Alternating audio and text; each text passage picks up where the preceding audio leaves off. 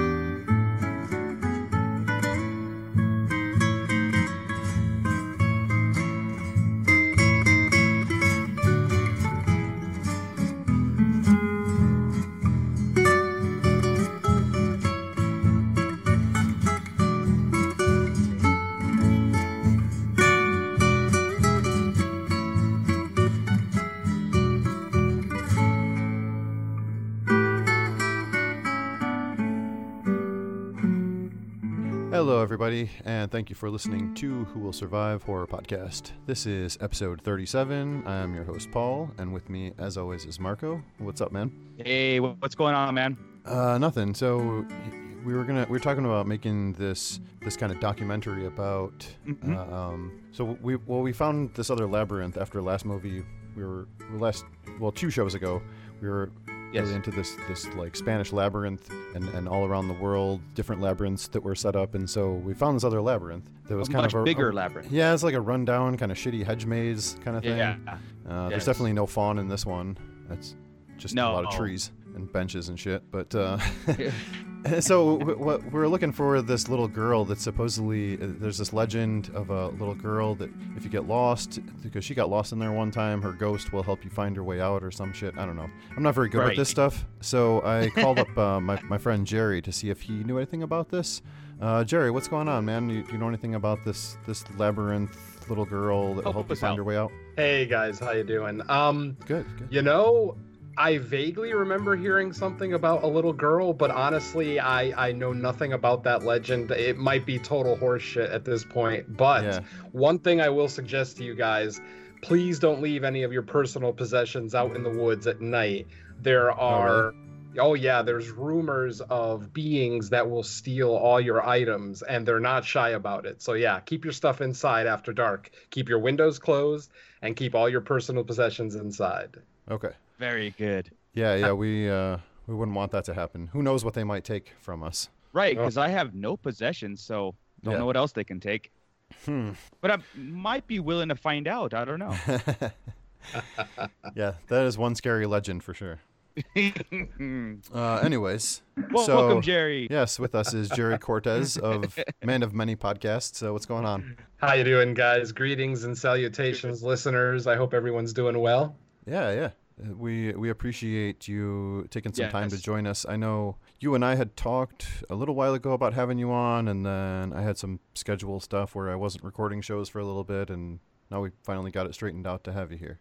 Yeah, Mhm. thank you very much for having me. I mean, it it took a little bit, but uh, I'm very happy to be here. I've been listening to you guys since the, right from the start. Love Yeah. your episodes. Love your interview episodes too. Those are always great. So Oh, yeah, thank you. very excited to be here. Yeah, I, I actually was just thinking back. Um, I want to say it was like our second show that we had asked people to send us in their top 10 lists for movies and you were one of the few people that sent it in that we like read it on the air to talk about it Right, right. Yeah. Uh, and what's I was- funny is that list's probably changed by now. Oh, I'm sure. Mine's I'm- completely changed. Oh yeah, exactly. It, it- it's almost on a yearly basis. My top 20, 25 favorite horror films changes. It all Sure, depends sure. on my mood, you know, Yep. the experience I had watching it on this particular watch. Blah blah blah. There's a bunch of variables variables involved, but sure. yeah. Sure. sure uh, so the the one thing that we'd like to do here is is kind of involve whoever's going to be on the show in picking out a theme or a set of movies or whatever so Mhm. I had suggested a bunch of stuff to you, like I do to everyone, and you had said that you you know you might be interested in this kind of uh, Mexican-based horror, which I, I think right off the bat we have to admit that we sort of failed at because one is basically in in Spain, but it's a Mexican production. Yeah, But, it's a uh, Mexican uh, filmmaker, so I'm gonna stand by it. Yes, yeah, yeah. It just Right, takes right, place in like, uh, Spain. Exactly. Yeah, we just like throw out if it's in Spanish, it must be Mexican, right? That's just like the, our ignorance there. So, Don't be Dave Z. yeah, yeah, right. some kind of Spanish or something. Welcome to Peterotica on tape. I'm Betty White reading The Hot Chick Who Was Italian, or maybe some kind of Spanish, by Peter Griffin. Chapter 1. Oh God, you should have seen this one hot chick. She was totally Italian. Or maybe some kind of Spanish. Oh, yeah. Getting hot in here. I better take my shirt off.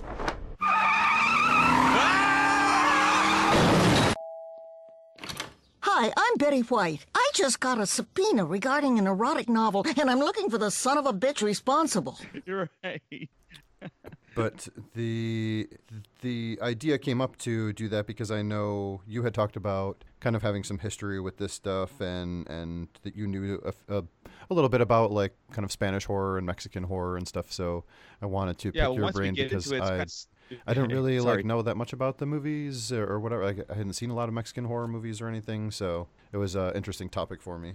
Yeah, I think originally we were we were kind of looking at uh, just kind of a broader South American horror because I had suggested stuff like Terrified out, out of Argentina, stuff like that. A, a movie that you guys may have already discussed for for all I know. I Um, but- Oh, okay.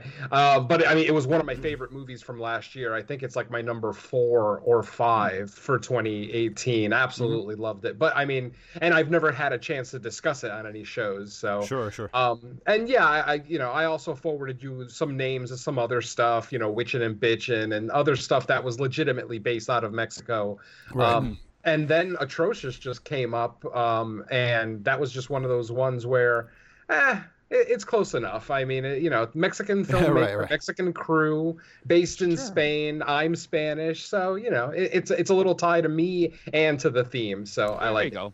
Sure. Well, and what I found from kind of researching a little bit off of what you had suggested and, and just what I had sort of looked up is there isn't like a ton of stuff, I feel like, from just specifically Mexico or even the, the smaller South American countries.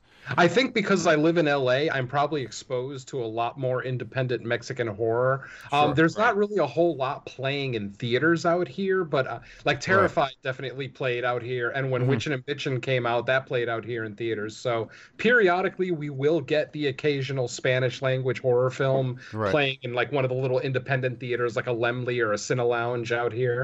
Okay. But um, yeah, and, and I, you know, with both of our films tonight, I was actually able to watch them in theaters out here. So very Oh, lucky cool. at that point. Yeah. Yeah, yeah. Well, and and the reason so from from all of the movies that we went back and forth about, I had looked a bunch of these up and just sort of saw that both of these movies had something to do with uh, with sort of folklore or mythology or or folk tales or whatever types of, of legends, yeah. things, yeah. and hidden legends and stuff. So I was like, oh, cool. Well, these might tie together somehow, and I mean they. They kind of do a little bit, I guess. I made a joke out of it in the beginning, so that works, right? I, I love these. I love these kind of movies that are based on something, even if it's a hoax or if it's a, you know, uh, based on real life events that got twisted into folklore. Um, that just puts an extra twist on it, an extra, uh, you know, like it spins your imagination more, being based Right. off something real. Yeah, yeah. Uh, so I had mentioned when I introduced you that you are the man of many podcasts. Um, what's what's kind of your? I know you have a bunch of different ones that are in various stages of production. Some are coming soon, some are on hiatus. Yes. Uh, but what's sort of the genesis of your podcasting? Like how I know you you didn't really start all that long ago yourself, right? Yeah, this is only my second year of podcasting. Um, Mm-hmm. Basically, I I started listening to multiple podcasts, uh, horror movie podcasts, probably around 2014 or 15, Mm-hmm. and one of the one.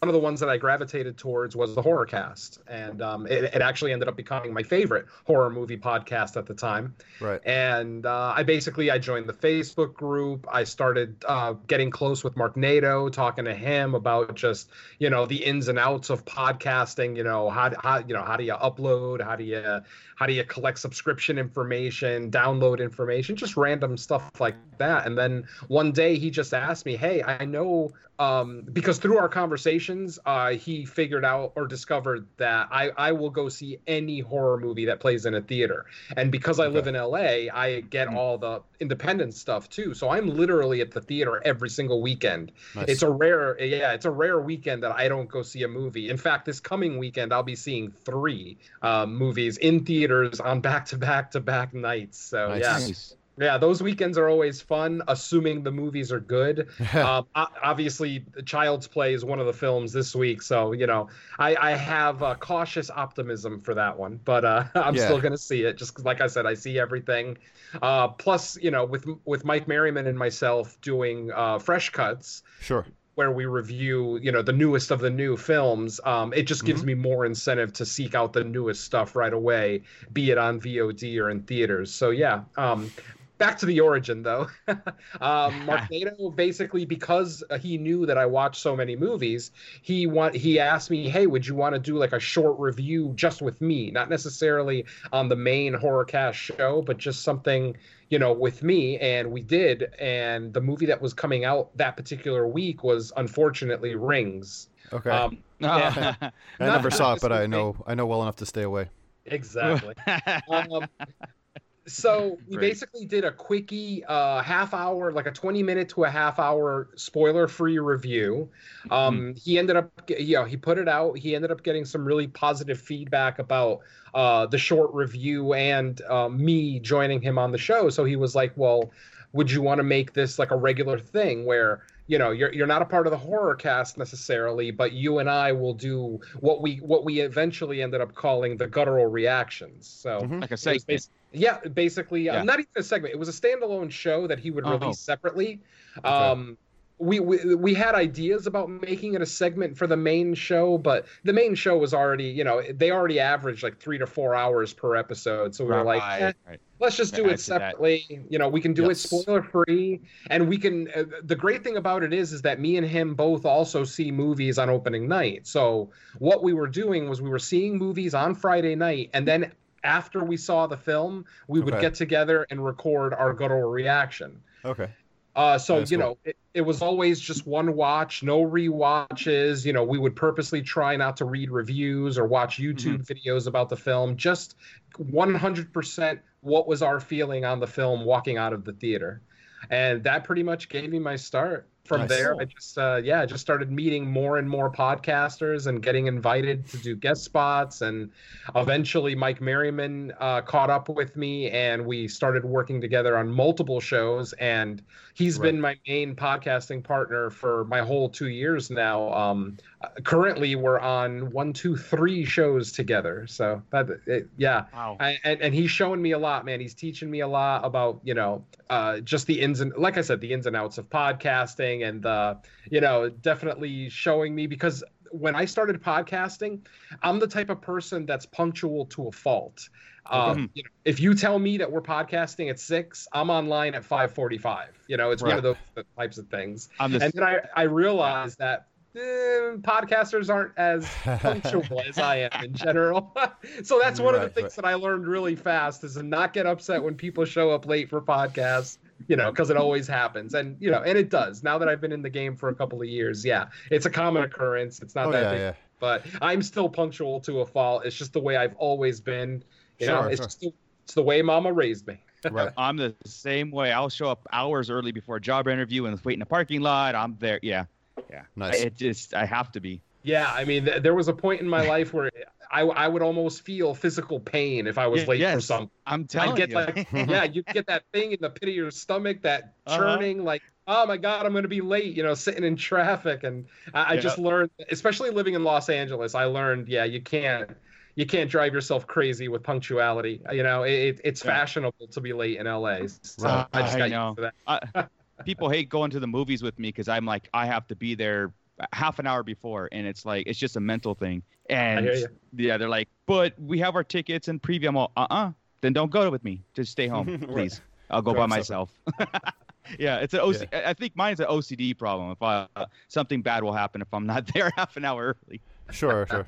No, that's cool. I um I, I know you mentioned the Fresh Cuts show before, which I I like listening to that one too because uh, sometimes I catch the stuff right away. And I mean the the good thing with podcasting is Mm-hmm. I could watch the movie two weeks later and then just go and you Yeah.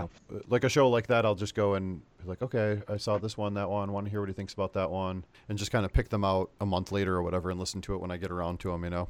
Mhm. Uh, but I had seen, and I didn't get a chance to listen to it today, but I wanted to ask you while you were here. I saw that you guys did the movie Boar. That just Yes. came to Shutter. Yes. Uh, did you actually like that one, or Um.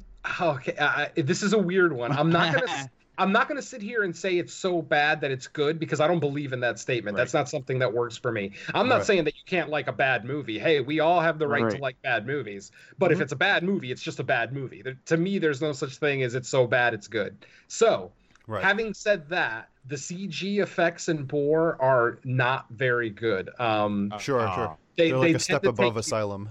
uh, basically, yeah. I mean, they, they it tends to take you out of the movie, but they also pepper in the CG with some practical effects. They actually do have a Yeah, giant real- practical boar. Yeah. So Yeah, I, I watched it too, so I was curious what you thought. yeah.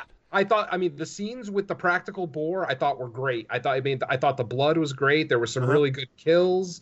Yeah. Um, and then when it comes to the human actors, I actually I walked into the movie thinking I was going to like Bill Moseley more, but I, I I realize now that that's just not the role for Bill Moseley. Bill Moseley is a horror badass.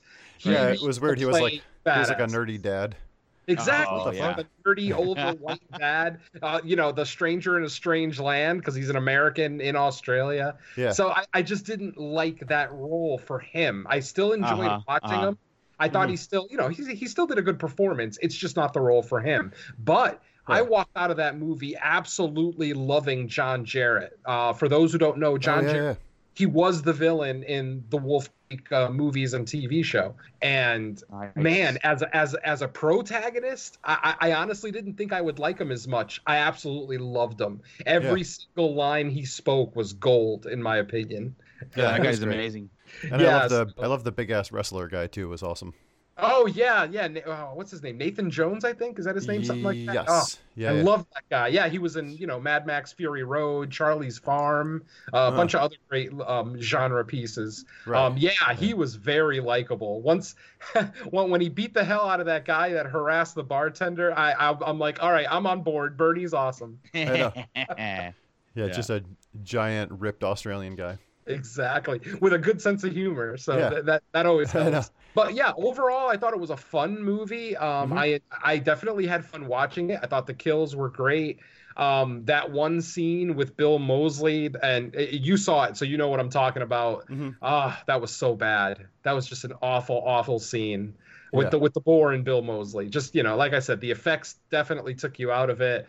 Um, but but overall, yeah, love. I, I I I probably a stretch for me to say that I loved it, but I really enjoyed it. I mean, I like Nice, creature nice. features. I like popcorn Yeah. flicks, and I think you know if you like creature features, you like blood and gore, um, and and you just want to have a fun movie with a bunch of guys, you know, some pals That's in the it, house. yeah. I, then yeah, I, I Yeah, recommend. yeah. Oh yeah, and, and as long as you don't, if if you're not somebody that, if there's CGI stuff and you're like, oh well, this movie is just shit because the CGI looks bad. No, yeah, like you if you're that person, then definitely You don't get watch over it. it. But You can I get mean, over that really fast. Yeah, Yeah. we're we're horror movie fans. I mean, Exactly. CGI is something. I mean, granted, action movies probably utilized it first as far Right, as right. you know the good CGI.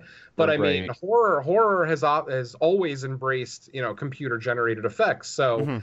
Um, as, as a fan, we should be used to it. And I and I completely agree with your statement. If if you're one of those people that's just gonna hate the movie just because it's got some questionable CGI, Right. uh, yeah, it's just not a movie for you. Go watch Jurassic Park. Yes, right, right, right. If that's the only thing you get out of it was bad CGI, it's yeah. mhm. Yeah. Yeah, which exactly. even bad CGI doesn't bother me if it's if it's something that it seems like it had to be bad because of a budget. Like obviously this Right. movie Mhm. they couldn't do Avengers level CGI to make a super realistic, you know, uh, pack of rhinos like in fucking the last Avengers movie or something, but or in Black Panther. But even those look kind of shitty. But Mhm.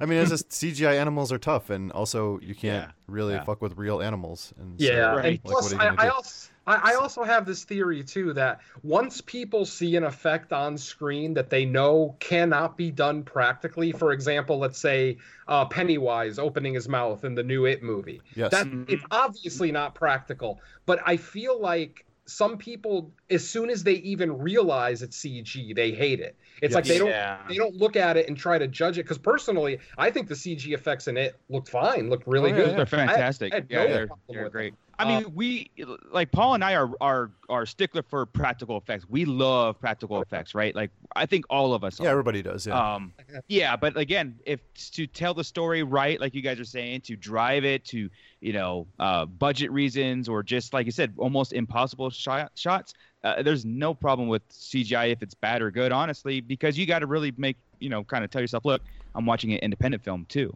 yeah. or if I'm Yes. watching a theatrical release and where is the money going? You can totally tell an independent where the money goes. Sure, So, sure. Well, and like yeah. in this in this movie Boar, there's no way they could make like a fucking ten foot tall boar puppet that they because they show the thing full on, like the whole body of it, and so there's no way they could like make that and have it operational and and all fit within the budget of this movie. Right. So the part that they do show are awesome. Like they show they have a whole head and like part of the Yeah. body and stuff, and they have legs and stuff. So they're really cool about how they mix that in. But yeah, it doesn't. Uh, it's it's not like a really a problem for me. I agree that it, it definitely separates you from the pack. Like you're not gonna be a CGI monster movie and be like you know some amazing high art mhm. type of thing that people are celebrating, but it's Yeah, still exactly. fucking cool to watch. though. I mean, I've I've Right. heard people, you know, complain about the CGI in the new Godzilla movie, and I, I want to Okay. strangle them. It's like, Yeah, I are you didn't it, but- joking? I know. I, I I I think that's some of the best looking kaiju monsters I've ever seen in my life, and Oh, and I should nice. know, I as you know, I also have a kaiju podcast, so Yes, yeah, yeah. kaiju is a- Right. you know kaiju films are also a big part of my life. Uh, you know, Godzilla's been a part of my entire life, so I mean. The point is, when I hear people complain about the CGI for a 300 foot giant mutated lizard, uh, Right. yeah, I roll my eyes a little bit. It's like, dude, yeah, you have a problem. I know. I know. Yep. Yep. Sure, sure. Yeah, I, I was just kind of pondering an idea of some kaiju based themes for the show. Oh, oh And yeah. I was trying to think of a way to tie it into your show without having to have all four of you on the show with us and make it like way too crowded of a room. Oh, I hear you. So I'm like, maybe I can do a lottery drawing between the four of you guys, and whoever wins gets to be on. There you there Or you go. I just pick or my two. or me and pick my Don will just have favorites. knife fights. yeah, yeah. I would say, why don't you just process of elimination? Throw throw them in a ring with two knives. There you go. Right. I was gonna say I could just pick my favorites, and then the other two. I- will just have to yeah, there sad. you go. I would be confident against Derek and and um, Donnie, but Jerry is one of those tall, lanky guys, and man, those guys can take a beating. So I, I don't like getting into fights with those guys. Sure, sure. Plus, we know Jerry's not afraid to die, so. Exactly. Yes. He's like, you can't. I'm not afraid to die. right. You can't scare Uh, me. he, he legitimately isn't. Yeah, you're absolutely right. I'm I'm almost jealous. I know. uh, cool. Well, so you have the kaiju-based show that's like the off offshoot of Kill the Cast, which everyone that listens to the show should know Jerry because he was on a couple times as well. Mm-hmm. And the uh, the Fresh Cuts show, and I know you guys started doing more of a, a full-on No More Room in Hell podcast, where it's it's more more kind of like what we do here.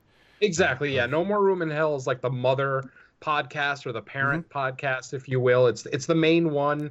It's the bi-weekly one where you know it, it's pretty traditional for horophilia. You know, t- three or four hosts. Uh, you know, pick uh, two or three movies, discuss them. They don't always have to necessarily have a theme or have any kind of connecting tissue to them, but you know, for the most part, we have been doing that. So, Yeah, and then of yeah. course, yeah, and Fresh Cuts became the uh, the child podcast where we only concentrate on new horror. So, no more Nice, room in hell. I mean, we don't we don't necessarily concentrate on older stuff. I mean, we did an episode uh, two episodes ago where we actually looked at a couple of 2013 films. So yeah, we're, we're definitely not exclusive to classic horror by any stretch. But but when it comes to stuff from 2019, you're gonna hear that on Fresh Cuts, and then pretty much everything else is uh, Nice. yeah yeah, yeah, yeah. Very good. exactly. So yeah.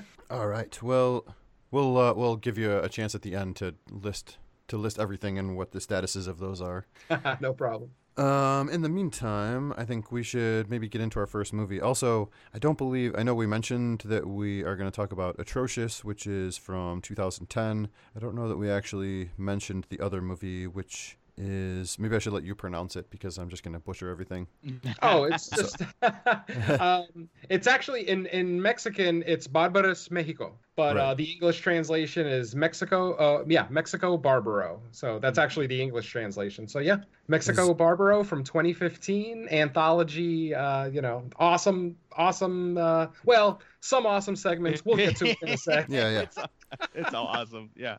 Yes, yeah. Well, before that, we are we're going to talk about the the older movie Atrocious, which is uh, basically this is a found footage movie style where it's two siblings, primarily a, a brother and sister, that are recording kind of stuff around a vacation home that they go to, or, or it's it's not really a vacation home, but it's like an It's older like home. the, their parents' childhood home or their childhood home they grew up in or something out yeah, in the and it's been countryside. right? abandoned, and a dude Yeah. fixed it up for them, and, and they're going to stay there for the summer. Yeah. And they had heard about some kind of local urban legend stuff, and back home, the brother was into filming urban legend type documentary stuff. You know, he's a, a teenage kid that's into this, so Yeah. he's just doing shitty like homemade stuff. And uh, they go to this house, and they discover this this crusty old gate in the backyard that leads into some sort of a, a tree hedge maze labyrinth type thing and they kind of start rum- rummaging around in this and some stuff happens and some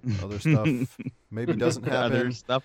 and there's a lot of running around the labyrinth and it's it's you know a traditional found footage style movie so Uh, right, right, right. Uh, so Jerry, this was something you had recommended. You said you saw it in the theater, and I think before we got to talking, you had said that it was something that you had liked quite a bit, but then you now, upon rewatching, find a little bit more fault with it, just kind of based on the the current age that we're in. Yeah, exactly. I mean, I'm I'm for those who know me, they know that I'm a huge found footage fan. I'm absolutely an apologist for the genre, for the subgenre, excuse me. Um, I, I even like the bad ones. Yes, I like The Devil Inside. Sue me. But um, yeah, I, I saw this in 2010. Um, like I said, playing out here in LA in a small theater, so I was able to check it out.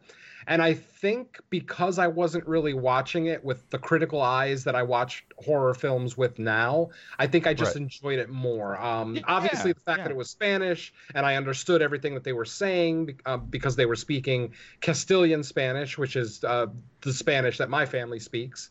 Um, Right. So I was, you know, being able to understand it, being able to relate to some of the characters. Um, I, I just enjoyed it a lot walking out of the theater when I saw it. And then, yeah, like you said, watching it this week for the show, Right. um, I definitely am seeing more issues with it. There's definitely some pacing problems. There's Right, writing right. you know there's definitely some script issues um i still overall enjoy the movie but i just definitely Yeah. you know with my podcasting eyes i now see more issues with it right. sure, right, sure. Exactly. And the the one thing in the description that it, it had said, which they they do sort of lay this out in the movie, but that it was uh, it was all compiled footage from I don't know 37 hours or something of the, Right. the last like 37 hours of this family's life or some bullshit like that. And I just I feel like a lot of the stuff that was in it was was such kind of trivial stuff. It's like why did they if they were actually doing this, why would these be the things that they would leave in here? That seems kind of weird, but I know. um, just Yeah, a lot of like redundancy and like you you had mentioned the pacing stuff, a lot of stuff that just kind of goes on for too long, Yeah. and it's I not mean, even a long runtime too. Like they could have added some more kind of scare moments or something in there. Yeah, that's what I was gonna say. I mean, this this film is only 75 minutes long, but even with a short runtime, there are scenes that kind of plod along and definitely could be a lot shorter. Yeah, yeah. right. I know. What's the the sister's name? Is is well, it's July in the Julie. subtitles, but they call her Julie. yeah, Julie. And that's how it's pronounced in Spanish. So That's for like a good ten minutes. It feels like that he's just running through the woods, being like, "Julie, Julie, Julie." there's there's a lot more uh, night vision running than is necessary for any Yeah. found footage. yeah, right, right. Well, yeah, yeah, this is supposed to be like the police, you know, pieces together as their investigation. Like you imagine sitting in a courtroom, right? You know, here's here's what we pieced together, and you're like, okay, you know, here's a timeline of the family again, you know, going there, uh, discovering the labyrinth, what's taken place, and then of course their demise. Um, you know, it, but yeah, there was a scene where I was like, okay, it's like I mean, th- literally ten minutes of night vision running. Uh, which I felt like they were just looping the film over and over. I was like, I I, think I'm stuck. I mean, you couldn't really tell. I mean, they're inside of a hedge maze at night, Yeah. night vision. On. It was That's cool. true. It was cool because you're getting the sense of the kid's uh, paranoia and, and his build up, like he's panicking and stuff. You know, Right. which was I like that. Like, like you're actually like you know feeling claustrophobic with them, and everything. Uh, but yeah, Yes. it, it just felt like like my movie was, was stuck for for a second there. They definitely had a lot more trouble with this labyrinth than the girl doesn't Yeah, Pan's this- Labyrinth. This one's huge. Yeah, yeah. Yeah, he had to I, make I- marks and it's everything. It's funny because I, I, y- you've said a, you've said on a couple of times that it was huge. I feel like maybe because they never give us an overhead shot. I would have loved that Right. one, like the Yeah, Shining right. style overhead shot, just to give us Absolutely. a sense of scale and a sense of scope. But Yeah, since right, they don't do that, and a lot of the hedge maze looks alike. I feel like Mm-hmm. it's maybe not that big, but that maybe either they were just not real bright and getting lost easily, Yeah, or right. potentially Sure, maybe the labyrinth was a character in and of itself and was Yeah, right. actually kind of you know screwing with them. Yeah, yeah. Well, that Yeah. I that's what I was hoping, right? Like, um, you know, the, the uh, folklore behind the maze, the, the hedge maze, and everything in that family's area was like kind of mentioned and played around in our intro was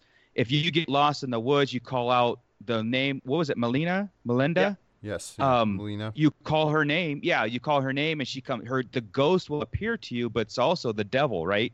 Or a demon or something like that. That will try to trick you. That's the kind of catch, I Mhm. think. Yeah, if, if I was like getting you, it will right. kill So you or something. yeah, if it doesn't, yeah, if it doesn't like you, if you tor- or if you maybe if you provoke it or something like that, it'll kill you. But it, it uh, you call upon the ghost, and she will lead you out of the maze. Right. Um, Mhm. I, I I love that backstory, right?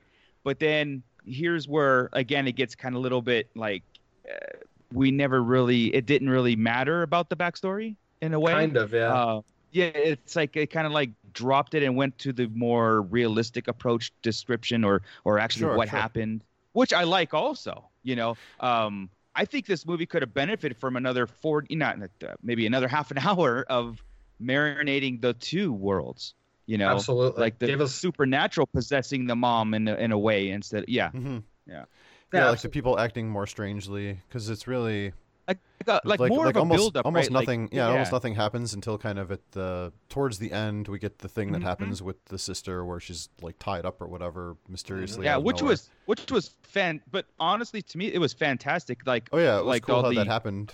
But uh, at the same time, you're like, well, why is she tied up? Like who? Mhm. right. right. What's what, this? what the hell's going on? And yeah, Why exactly. is she bleeding? Like uh, Yeah. she's got blood on her shirt and her pants, but Yeah. they'd never at any point show us a wound. So I don't know where No, she's no. bleeding from.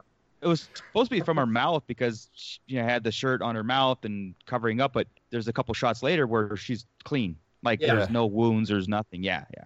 And then the the dog gets like thrown down the well. Oh, Oh, crazy. It was, but it was already dead. It seemed because there was just all like blood dragging to the well, and then they just show the dog in the bottom of the well. See, that was a cool.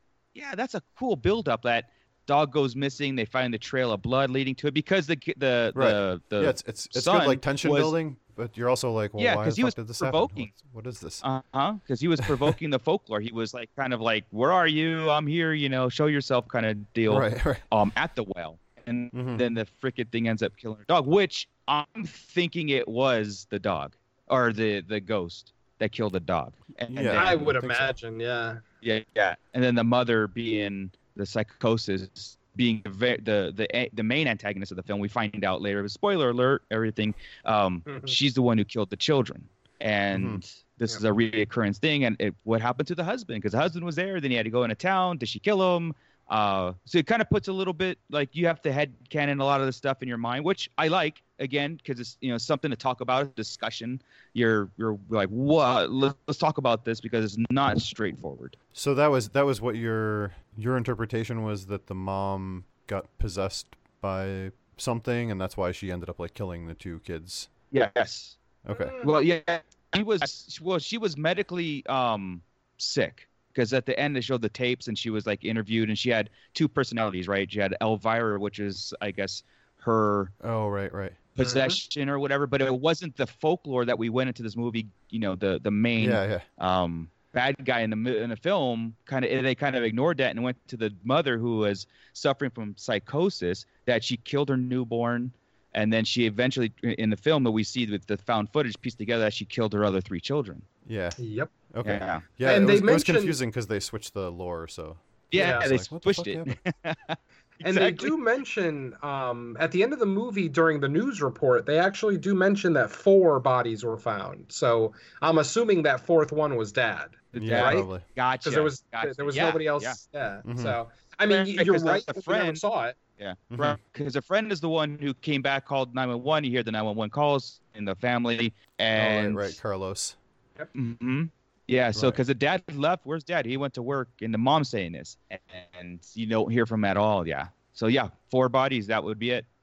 I know. I was like, it's awfully convenient that the dad just fucks off and then they can go explore around in the thing that Oh, he, totally, like, left they- all his that- keys behind and stuff. I'm like, that's that was pretty like- convenient. Uh-huh. But then when you go, oh well, maybe they killed him, so, or she killed him. So okay. Yeah, yeah. She was probably lying about the the business trip the whole time. Yeah. Mm-hmm. And what was with all the like, like they made this big deal about going down the basement to go through the old stuff, and then I feel like Yeah. nothing really came out of that. Like they just found old horror movies and were like watching the TV. Yeah, Yeah, exactly. They Yeah, found There- a nothing really like spooky they- came out of it. They should have found No. like a, a, a weird video of like a kid getting thrown down the well or something. What the fuck? Right? right. Yes.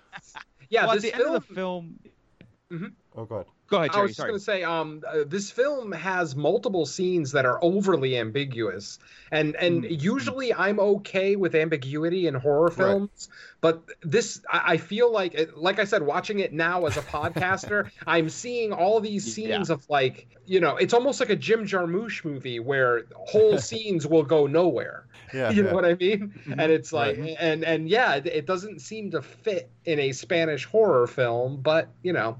You're uh, like, is like this I an said- anthology too? What is going on here? exactly yes. it might have worked better as one you know just Yeah, give it- us give us all four of the individual people's like experiences in the house that might have worked out okay like give them Right. each a camera somehow right. Right, right. eh, who knows the, the one thing that's hard with found footage like this is that that end climactic scene where you're in full panic, you're running for your life, Yes. there's blood everywhere, you find your family members dead, but you're still filming. Mhm. And Yeah. it's not like you can't see, you're still filming. And that's the part where you have to kind of separate your mind from reality of like, okay, I know this is a movie and it, but it's supposed to be it's supposed to be like a found footage like real life events happening and Mhm. nobody I think would be running around with a camera discovering your family members dead eh, to the point where your demise you know you would drop that sucker and you would arm yourself and blah blah blah so that's like the i mean i think that's where found footage has a problem to solve some Sure, do sure. it very well Well, you they've know? done, they've gotten Um, better about it. yes, they- they have. Like a lot of times, there's the reason for them to keep filming, whether they're making something that's important or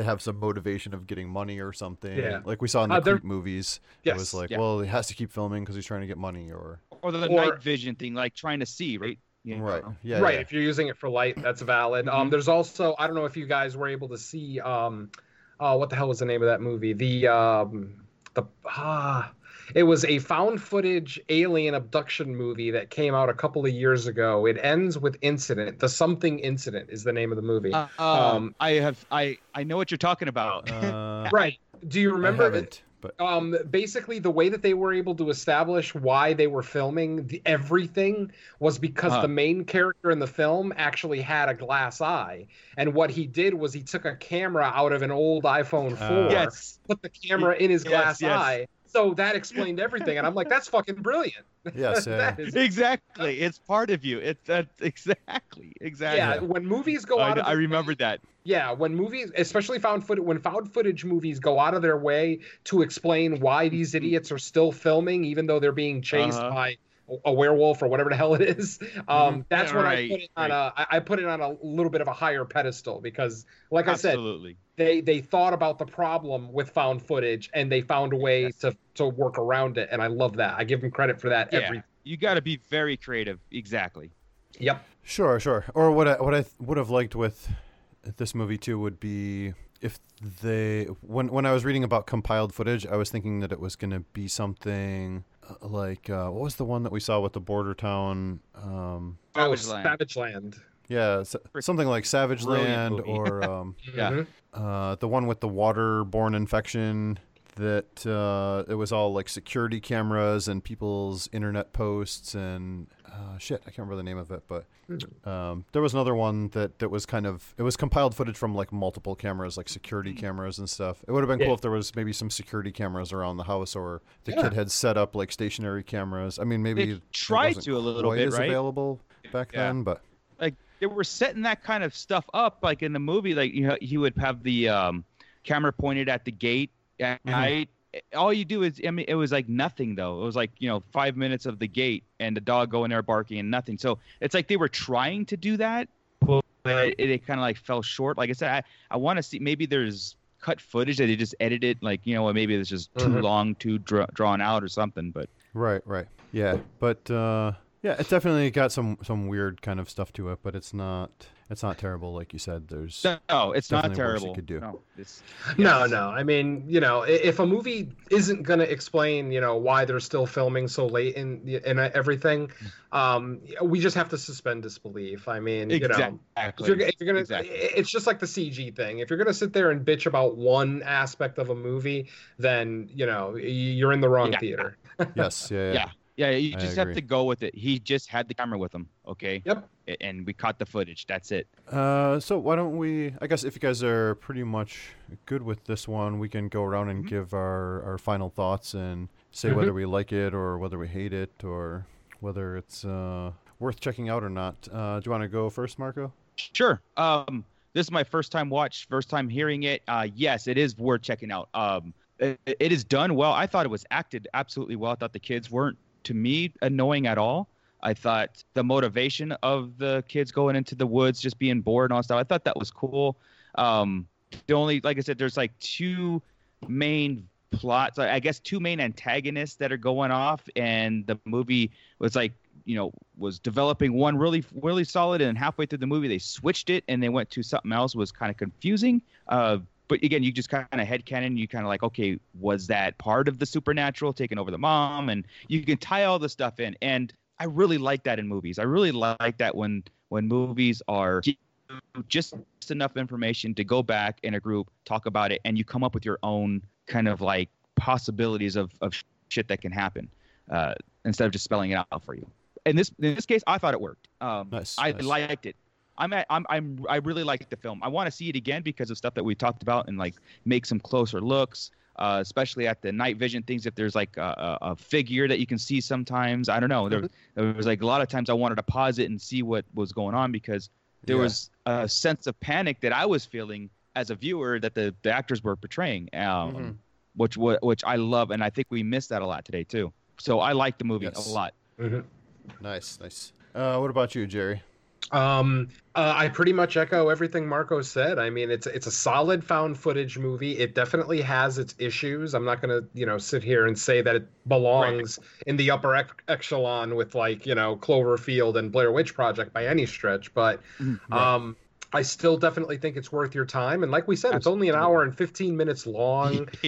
You know, know. it's what do you got it's not exactly. It's two ninety nine to rent on Prime. So, I, and, and I'm sure you could find it streaming, or you know, if you're uh, if you're one of those guys, you can probably find it through more Sure. nefarious ways. But um, overall, yes, I enjoy it. It definitely has its pacing problems. It has writing problems in the sense that not the dialogue is bad, but that just that there's plot holes. There, there's you know facts that they omitted from us that they that they don't share right away or at all. Right.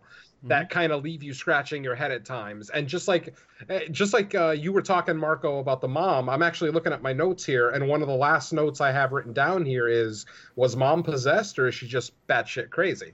So, Right. So yeah, so there is that, that there's also that little bit of ambiguity there at the end Mm-hmm. on you know what exactly happened. So you know, Sure, yeah. usually most times I like movies like this where they leave just enough holes for you to plug in and kind of Yeah. you know make up your own story, if you will, or your own legend.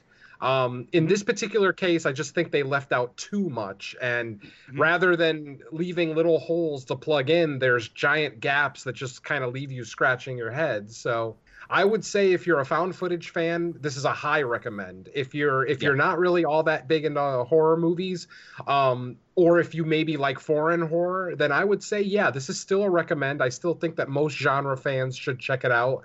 It's definitely not going to be um, a favorite for a lot of people. But I still think that there's a lot of positives to be pulled out of it, just like Marco said.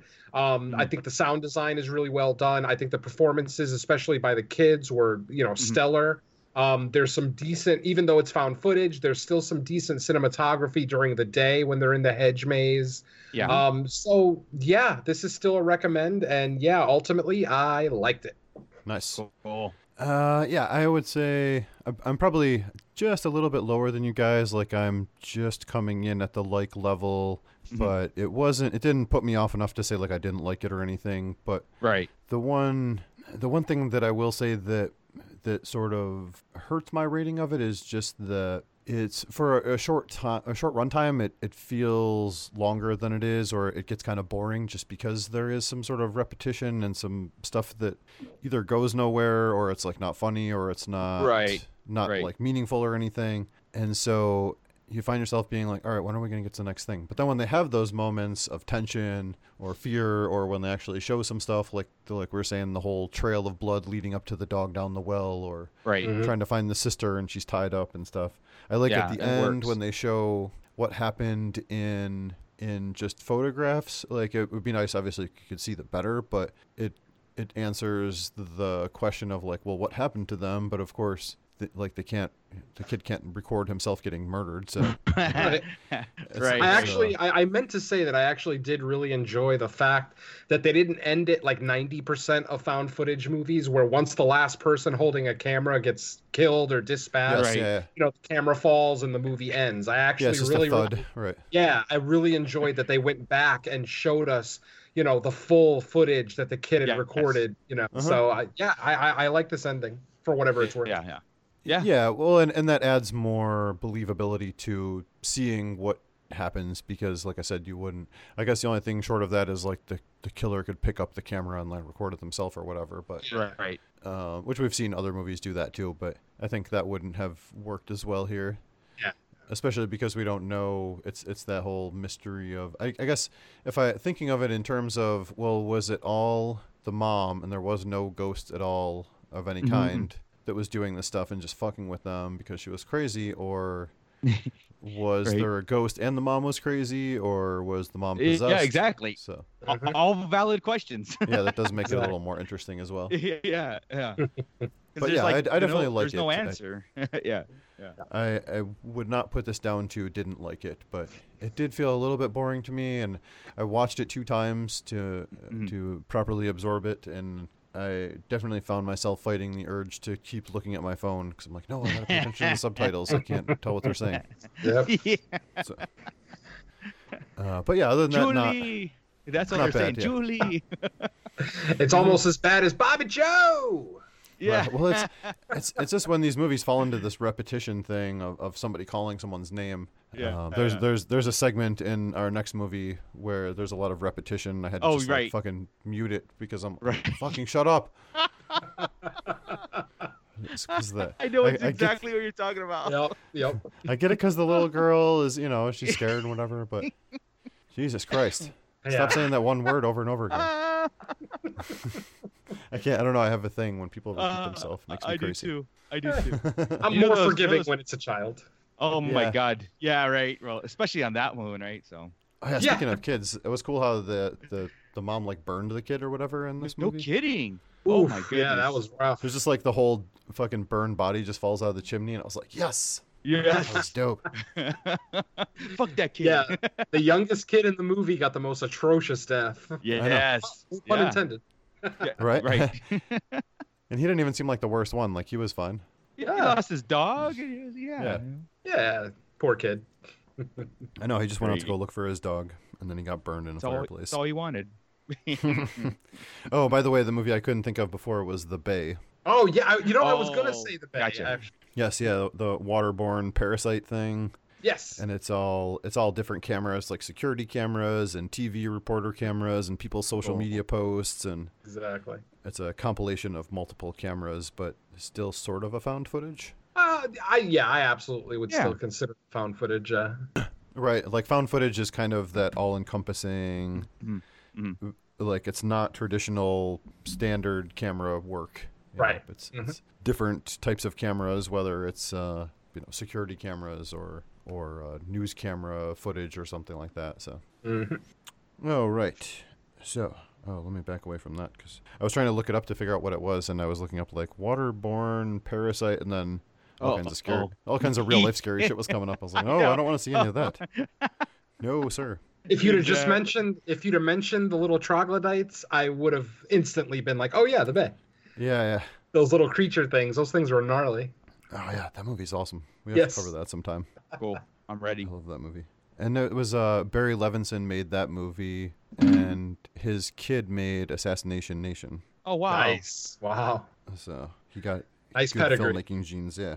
Yep. Yeah, yeah. It's in the DNA. All right. Well, we will take a quick break here, and when we come back, we are going to talk about the multiple segments of Mexico Barbaro.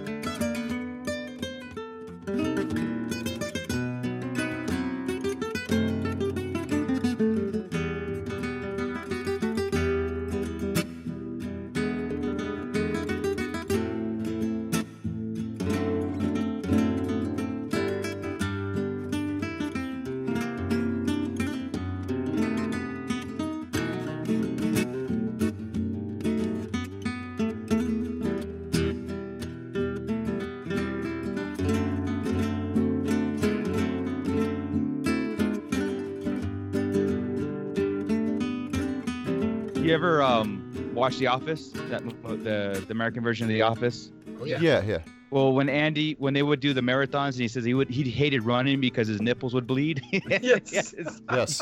Is that a common thing for runners? Like, you know, have your Um, nipples chafe and well- fantastic.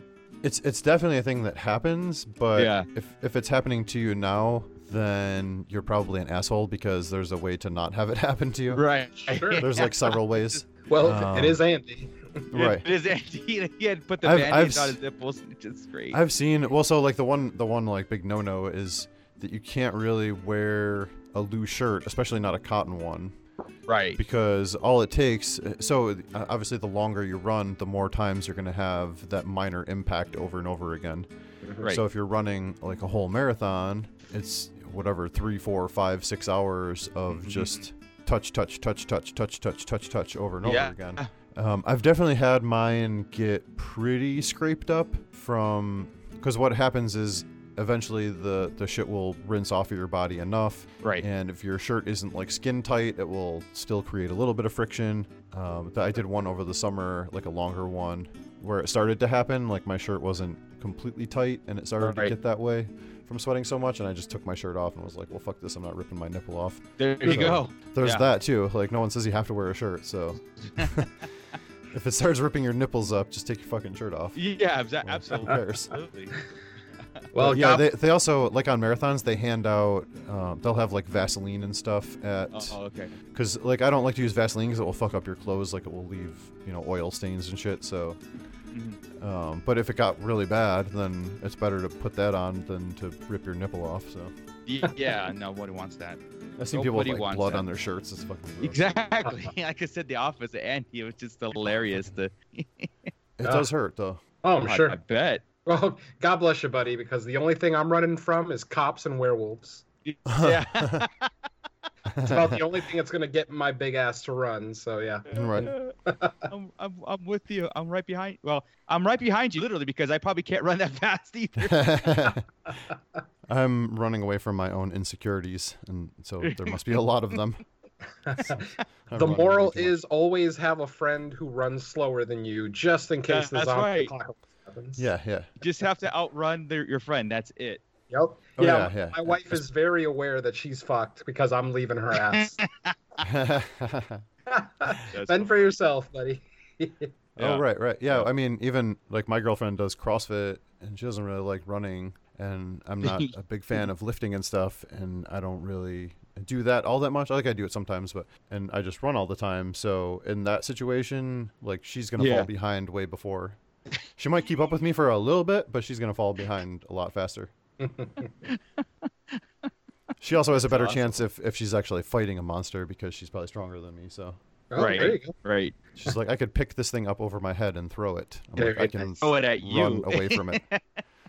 I can run away for a long time. You're So she's- right. She's fight and you're flight. yeah. Oh yeah. Yeah. yes. Fine. Yes. That's right. The world's oldest martial art. Just run.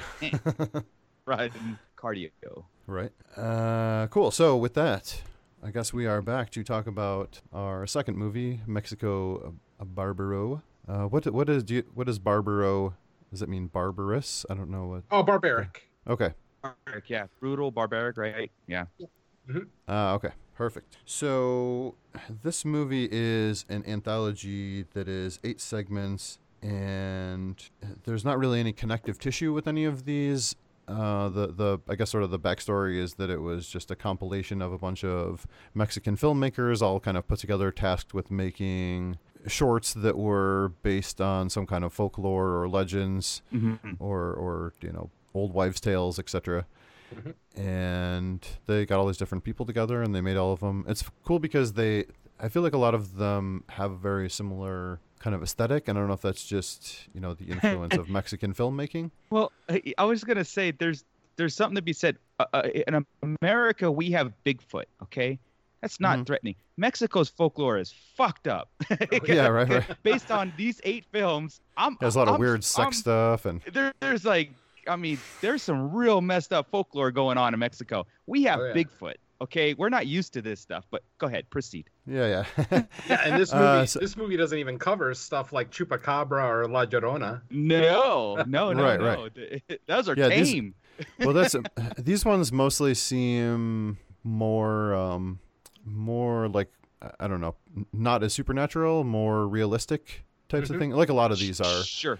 Yeah, yeah. more based in reality and it's more of like the urban legend of you know the gang that did this or the guy that Right. did that or Right. uh, but there is a few supernatural ones in here so but yeah I, I- I agree it seems like it's more based Real- in reality and not brutal, as much of a supernatural barbaric. thing Yeah. yes uh, so the way we are going to discuss these since there is not really like a through line and we can't go on and on about each one uh, we're going to go through each segment one at a time and we're each going to kind of take one shot say what we like or dislike about each segment and we will just kind of rate each one individually to some degree whether we like it or dislike it and then move on to the next one but since jerry is our resident spanish speaking expert Yes. uh, well, I guess you're not really a Flumen resident. This is your first time on, so No.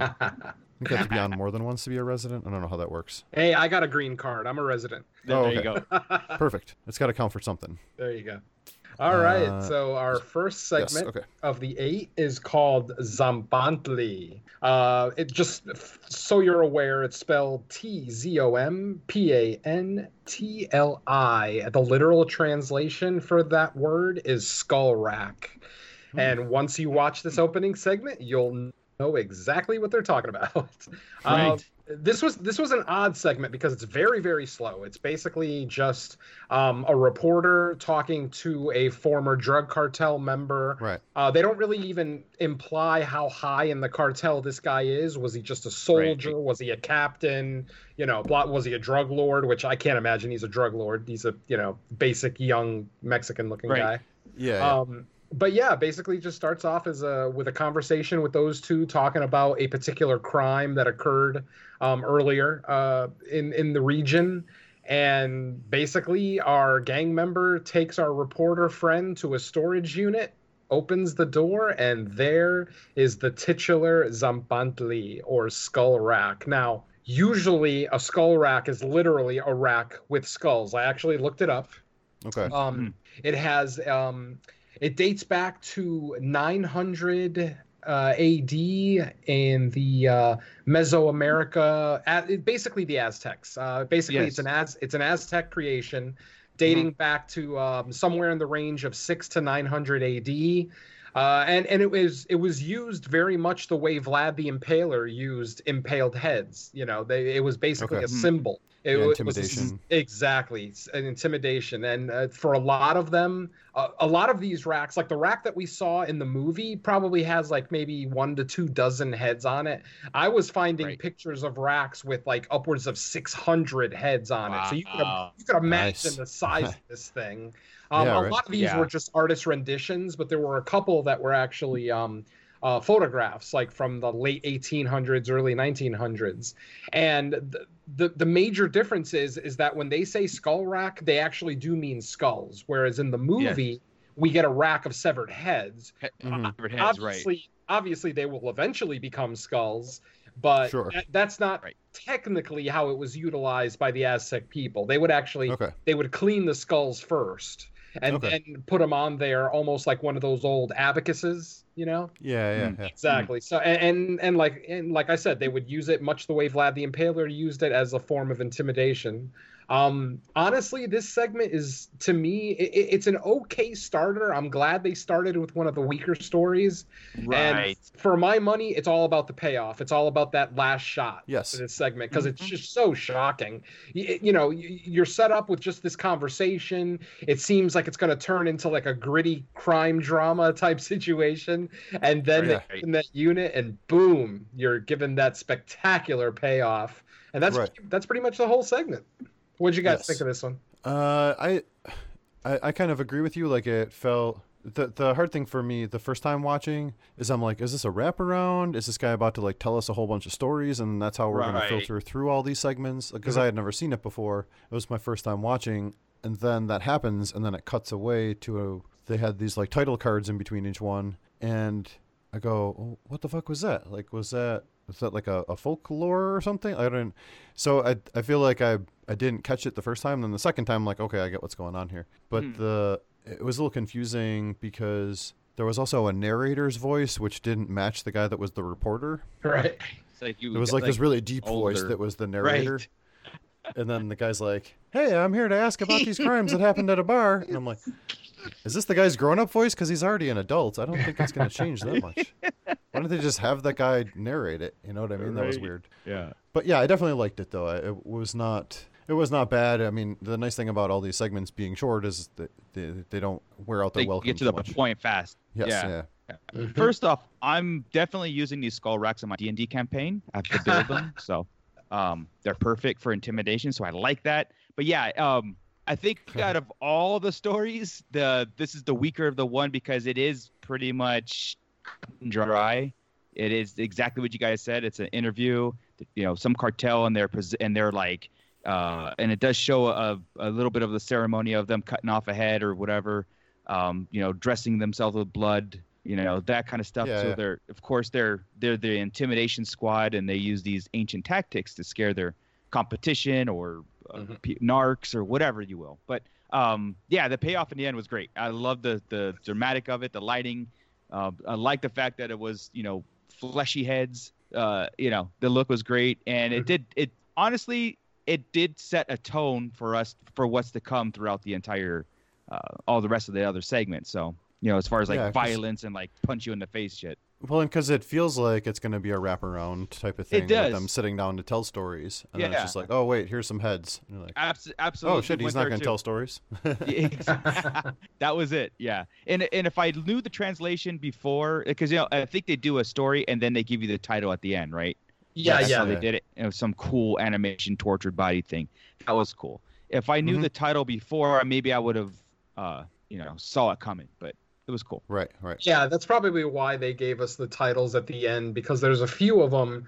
Um, the next story specifically that actually takes place at a real location, and if they would have given us the title ahead of time, you know, people would have had a a, a kind of sort of idea of what the Yeah, segment was about. Uh, Yeah, so I appreciated that a lot. So Yeah, and I agree. I love the little CG rendered little um Yeah. segments, you know, the title cards, I guess. Uh-huh. yeah, Yeah, I, yeah, like, yeah. I like those. Those work. Those work nice. They, you know, they didn't they didn't overuse them. They weren't abusive. They didn't Right. last like 30 seconds. I mean, they were literally like what, like three to five seconds long. Yeah, so That's it. and they were it. all Yep. different too, and they got progressively like more hardcore too. So that that was Mhm. kind of cool Yeah. too. But yeah, uh, yeah. yeah, yeah. So that's uh, that's our segment number one, Tzompantli. Uh, that Right. leads us into our second segment. This one is called Jaral de Berrios. Now, uh, before we get into the segment, I actually did a little bit of research on this um, Sure. because I actually did. In this, this was the first one that I really enjoyed.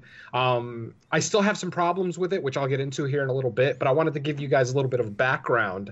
Um, the setting for this segment, which is um, the segment and the setting, are both called Jaral de Beres. Uh, what that is is basically it's a it's it, it's a mansion uh, that was built in 1640, uh, 1645, I believe, somewhere in that range. Uh, it was built by the first, uh, one of, maybe not the first, but one of the first like official mayors of Mexico. I, I'm sure his title wasn't mayor of Mexico. I'm sure he was the mayor of whatever town that Right, was. right. Sure. Um, but it's in the middle of a desert, so there's not really a, any town around. Um, this definitely was a place where people went to to get away, uh, the rich and elite of the 16 and 1700s. Um, the place uh, at one point actually housed over 6,000 people. Um, that which sounds crazy, but the problem, the, the thing that you have to realize is that in the film, all we see is the one main building.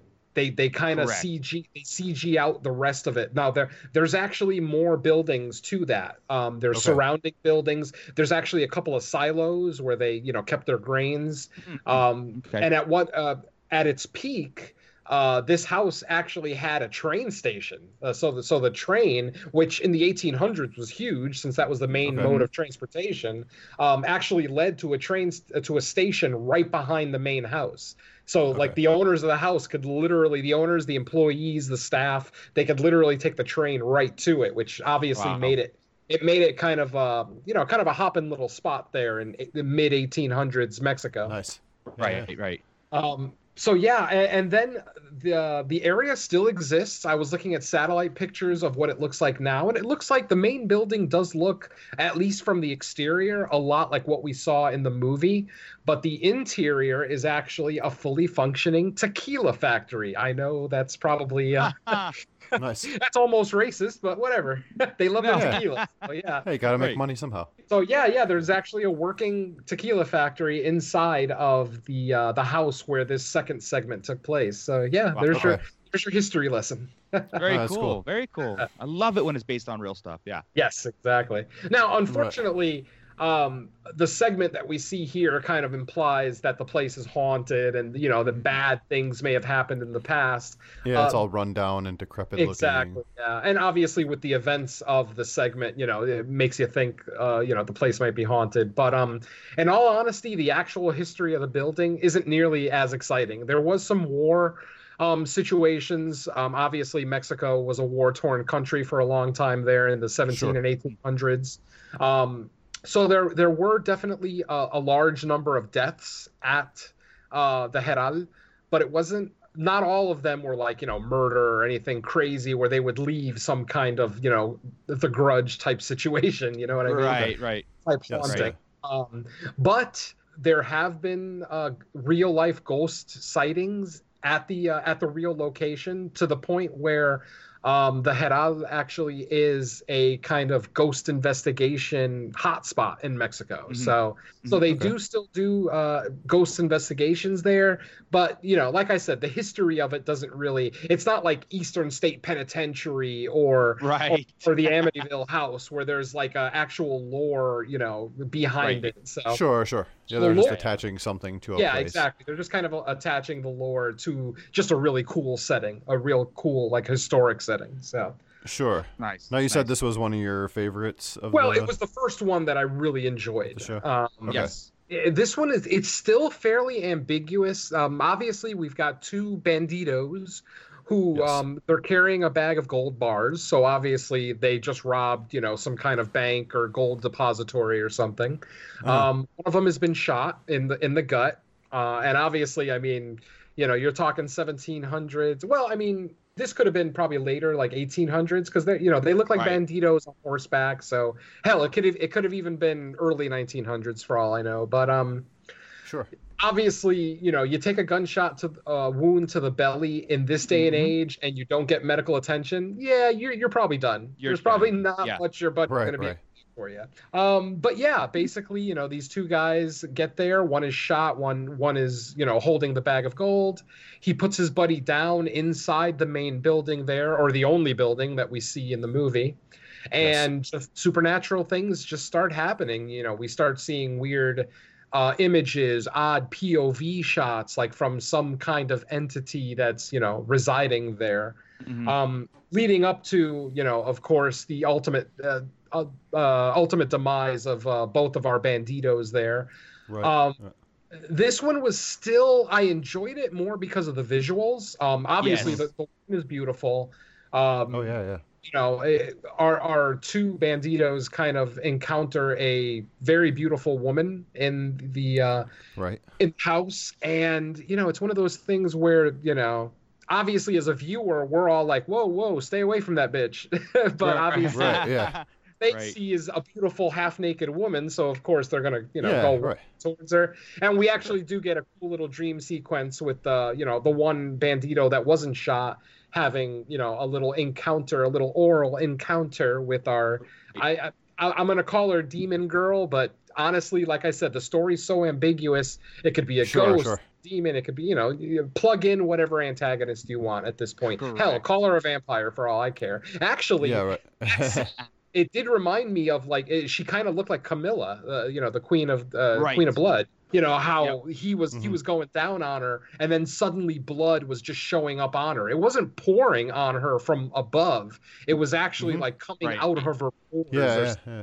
I thought That that was was cool. Yeah, yeah, yeah. Uh, It was but um, you know, ultimately, like I said, you know, we get we get the ultimate, uh, the eventual demise of our two banditos, and the the story just kind of ends there. So we get no real backstory on the house or the girl herself, like what her deal is.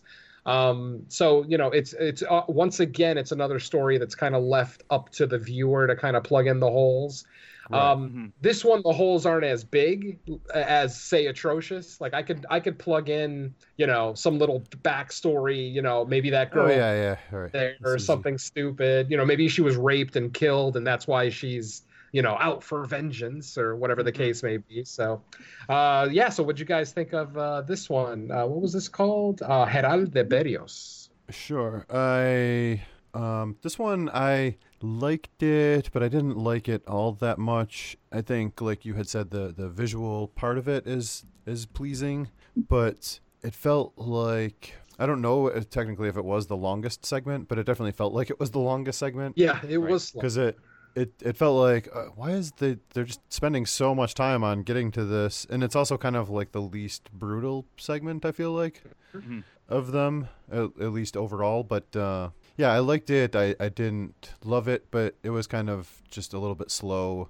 and waiting for the ghost stuff to happen. And then like you had mentioned of course it, it's hard to turn off the thing in your brain where you're like no of course that's not a real woman what are you doing get out of there you idiot Right, right, right. like she's not just gonna show up in some abandoned building in the middle of nowhere, you dumbass.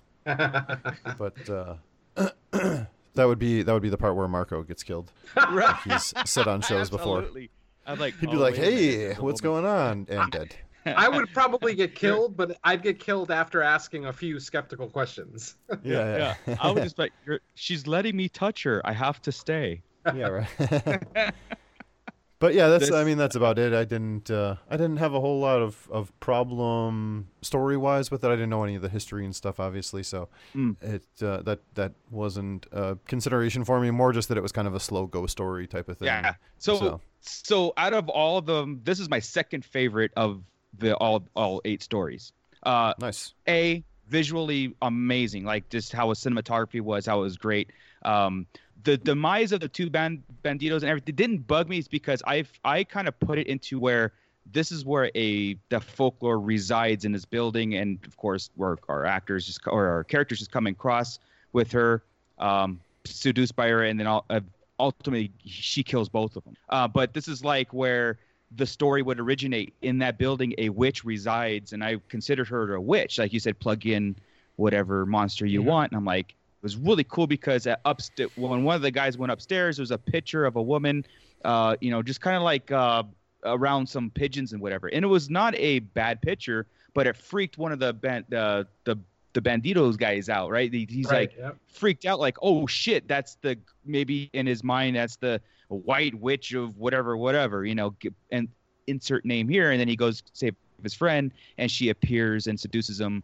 Um, again, that whole visual of the blood thing going on was awesome. But having that beautiful picture, a beautiful woman, makes so much. Uh, it's just really cool to me that she would be so evil and and uh, and a demon wise. And she actually did show her demon face or ugly side of it too. You know that whole witch thing when he's running out and uh, I, I guess she hangs him on this the big tree in the front. But uh, that would be like like I'm looking at this story being like this is where the folklore spawned because of this whatever. Maybe you know someone witnessed this on the outside. Like there's no way this guy could have hung himself. There's no way this could have happened. Uh, the the the painting, all this stuff was kind of like kind of cool. And I like to do that whole thing where I just head canon the story in there. I'm like, this is where beware the woman in white kind of stuff, and this is where she resides, and this is what she does. So this being a almost a period piece, like you said, you can't really date it, but you, it is not modern. It's dated. This can almost be like a narration story. This is being told.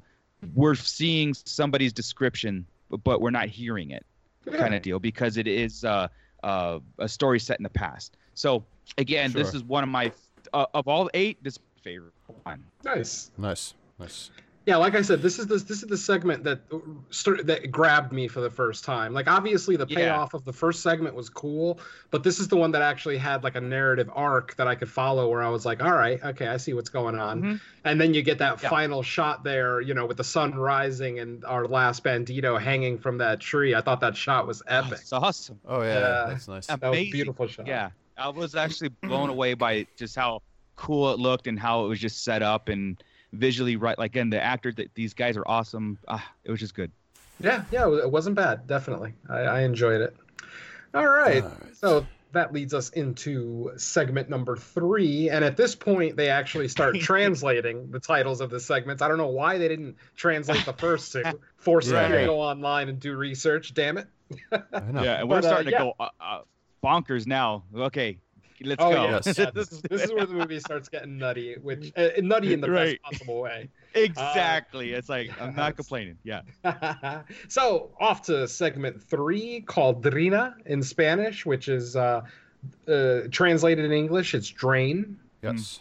Um, and this was an interesting one. Yeah, yeah. Um, Very I didn't interesting. really like the the the segment starts with just like you know a couple of sisters hanging out at home. Uh, I didn't really know where it was going. It's, I it's know. it started actually didn't it start? It started with the younger sister finding that dead body in the ditch. Yeah, she just finds a dead body. Yeah, just a and it's- random dead body. She pokes it with a It's not stick, which I thought was Yeah. fucking hysterical.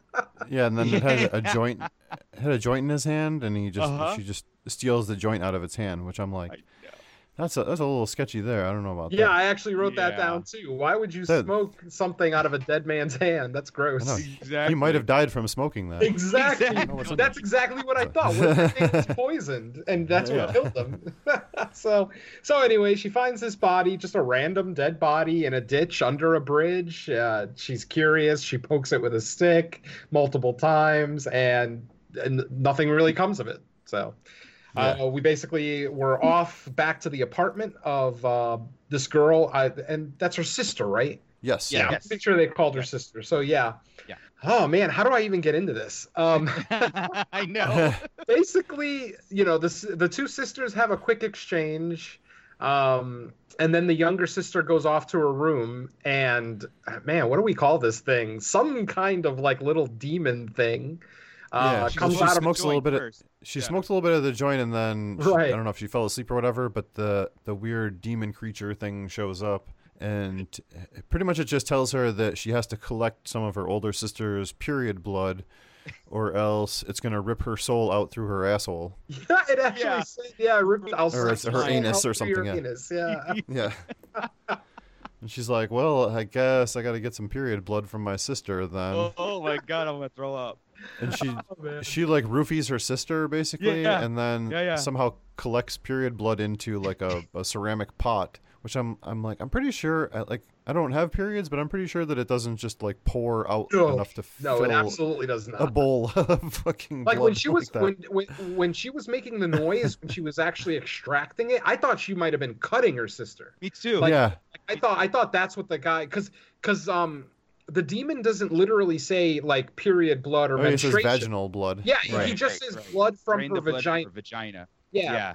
Uh, so so i'm thinking wait does he want her to kill her sister i you know and and then when she was actually collecting the blood i realized that she was just sticking her hand in there to kind of you know help with the flow but it at, Right. at times it, it did sound like she was like you know using something on her and i'm like oh god she's killing her Because- sister just to get blood that's uh, well because then the older sister wakes up and is just like oh that's weird i'm in bed with my pants off all right well. exactly Yeah. she puts her don't pants know what back happened, on nonchalantly so she obviously wasn't done. all cut up or she would have Yeah, she exactly. would have acknowledged that she was hurt Right. right. Uh, just yeah just a normal getting roofied afternoon i guess i Was, don't know was anybody else turned on by that scene? Any? No, just me. like Okay. a little bit okay. Uh, just a little yeah yeah.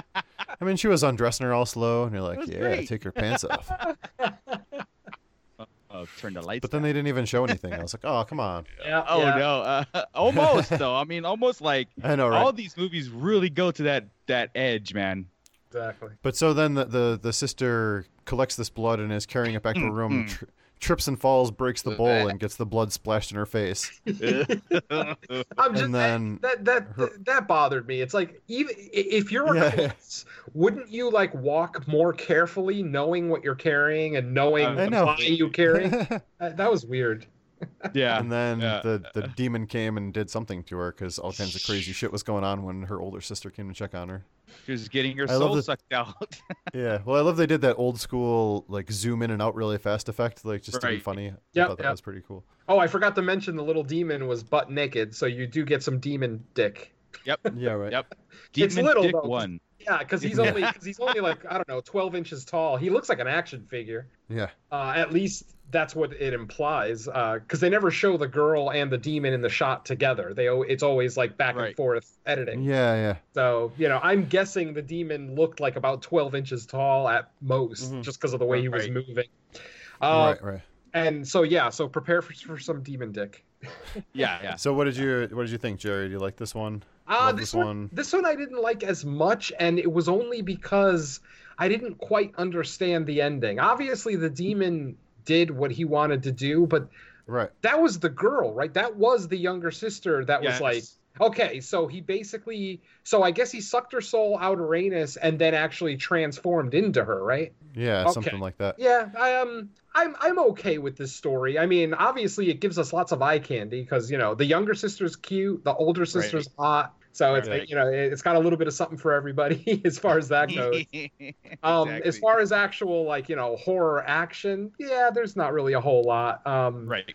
I, Yeah, just I the weird demon thing it, that yeah, comes out thing, to, and to then for me, tell her. was, uh, for me, it was like the build up to roofing the sister. Because as she's grinding up the pills, I'm sitting there thinking, what is she about to poison her or just knock her out? Like this is what I Right. hate about the ambiguity of this of this movie is that sometimes some of the segments, it's like the filmmakers figure since it's only a 10 minute segment, I don't need to give people all the information. And that was one of the points I wanted to make early on, is even if you're making an anthology film and you're just doing like a five to 10 minute segment, you can still have a full narrative arc there. You can still give me a beginning, middle, end. Obviously, Mm-hmm. I point to movies like Creep Show and Trick or Treat and things like Mm-hmm. that. You know, those are Yeah, yeah. full character arcs, you know? Whereas sometimes, and I hate to use this as an example because I was really looking forward to this movie, but did either of you guys get to see Double X from last year? I did, No. yes. Yeah, I, okay. s- I saw it, but I don't remember that much of it. I feel like Exactly. it's kind of forgettable. exactly. Uh, basically, this was a. This, I was excited for this movie because this was a movie. It was an anthology, f- a horror film, which I, obviously I love. Uh, and then all the directors were women, and these were and these weren't like up and coming women. These are women that have actually done stuff before. I mean, uh, you had the director of The Invitation uh, Right. segment. Um, Ah, I can't remember some of the other movies that these women have done, but these were all established female horror directors. So I was Yes, really, yeah, really looking forward to it. But then I ended up hating the movie, and the only reason that for that is because every story felt incomplete to me. None of them. Yeah, they were just felt- weird. Yeah, they didn't were really just- make sense like, some of sometimes. them were visually cool. Um, Right. th- there was the one where the woman gave birth to a giant demon. You know, like that was interesting to look at, but you don't Right. give us any kind of narrative, no explanation. Um, Mm-hmm. It's like it's like all the segments in the movie were like act two of a bigger story. And, Correct. Yeah, and that's why I can't. Th- That's like one of the biggest things for me with anthology movies is are the individual segments full stories, and if they are, then I'll start to forgive maybe a weaker story here and there. And looking at these first three segments, I feel like the second one was probably the only one that gave us a full narrative, you know, whereas the Right, first right. one was mm-hmm. just like a quick intro, and then this one is just like I don't know, two sisters fritter away an afternoon. So Yeah, so yeah, Right. so I mean, as far as you know, how much I like this segment, I'm okay with it. I thought the demon looked cool. I thought the basic premise was pretty cool, but I still feel that it's very incomplete. And they could have even they could have given us like another five minutes, um, maybe a little bit more interaction with the sister, maybe a little bit more interaction with the demon to give us a little bit more backstory. Maybe the demon could introduce himself. I don't know. I mean, how rude mm-hmm. to just show up and to make a demand without even I introducing know, like- himself. yeah, right. So yeah, I'm For kind sure. of I'm I'm kind of middle of the road on this segment. You know, I don't hate it, but I don't love it either. Sure. Yeah, I I like this one quite a bit, only because of the weirdness. But I agree that it doesn't really, it, it like it it needs more. But I just like the fact that this was the point where it turns to being obs- uh, more obscured and kind of fucked up. Yeah. Yeah. Because the the first two were kind of you know things that you had seen to some degree in, in, in one form or another with other stuff, and then all of a sudden it's this way out of left field thing. But yeah, it's not very horrific. I would have loved to have seen the the interaction with the demon more than once, maybe or something. When it comes out to, to tell her about that, like maybe it comes back. She something goes wrong, comes back and tells her more shit. I don't know. Yeah, I would have liked Right. to have seen the sister fail, and then the Mhm. demon is like, okay, I, I'm going to give you one more chance, but now I want more than just you know Sure, Vadma. yeah. Right. something like yeah. that. Yeah. Well, Well, what do you think, Marco? Well, I okay. So when I was watching this, I chalked it up to the joint. She smoked the joint, passed out, and the and the demon came to her as a hallucination kind of deal uh, Yeah. to do this to her sister, and that was like to me that was all in her head until the end. Now again, the end could be kind of confusing, and I totally agree with both of you guys saying like, you know what? Give me five more minutes of, of something. The purpose. Um, is the demon real? Was it not in her head? Did, what was the whole thing with the joint? It was so convoluted Mm-hmm. that I'm like, I, I don't know. I don't even know. Let's move on to the next one because this is like so, it's like so confusing that you can go many directions. Now, so, so the easy way out is she smoked the joint off the dead guy. Did the demon kill the dead guy, or was this something that inevitably uh, you met your demise by this magic joint kind of stuff, and it killed her sister at the end? And d- is the end scene exactly what the big sister saw, or is that something just for us audience, and she just saw her sister dead? You know what I mean? sure. So it could be kind of uh, explained that way, you know, because um, I mean, the big sister was kind of shocked when she saw her. The the the sister is a demon, and underneath the sheets was the demon. I guess I don't know. It was it was weird, but uh, it was it was cool at the same time. Uh, But yeah, Yeah, it, yeah. it's not my favorite one of. It's not one of my favorite ones of this segment thing. It was like one of those things. Go, okay. I, to me, it's set up. We're gonna see some more fucked up shit later. So Yeah. let's get Yeah, this yeah. one out of the way. Yeah. So it, Yeah, it was, was- okay. It, it wasn't. Uh, yeah, it's some. It was short, at least. You know, it wasn't one of the longer segments. Thank God. Oh, Yeah, right, yeah. right. Yeah. All Well, right. the, the this this next one we might take a little bit longer to talk on, but then um, Maybe. then we have to kind of hurry these up a little bit because I feel like we're, Oh, we're yeah. talking about the segments longer than they actually even are. I know, right? So- Watch the movie again. All I know, right? So but this one we definitely might have a little bit longer talk about just because this is everyone's easy favorite. Premise. Let's just get right to it. Rape goblin. yeah, let's get right to the elephant in the room. Go. There you go. All right, so segment number four is called La Cosa Más Preciada, and uh, the literal translation to that is the precious thing. Um, oh, and here's a perfect example of the difference between Castilian Spanish and Latin Spanish. Preciada is Latin Okay. Spanish for precious, but in Castilian Spanish it would be preciosa. So Okay. very small Ah, differences, just with some Yeah, yeah. spelling here and there. But sometimes the difference is subtle, and sometimes it's just drastic. Like it's a whole Right. nother word, you know. Yeah, yeah. So Sure, that's that just makes a quick sense. example. Um, but anyway, yeah, this story, wow. Uh, we start out with a, a girl walking by a gas station and being catcalled like I have never heard in my fucking. I've heard yeah, right. I've heard some scumbags uh, catcall women before, but these Yeah. guys were like raping this girl with their mouths. Yes. it's just I know. wow, the. Yeah. the shit they were saying. And this girl's underage, by the way. Uh, granted, Yes, yeah. granted, they may not know that, but I mean, Right, right. she doesn't exactly look like she's 30. I mean, she looks like a young girl. Um, yeah.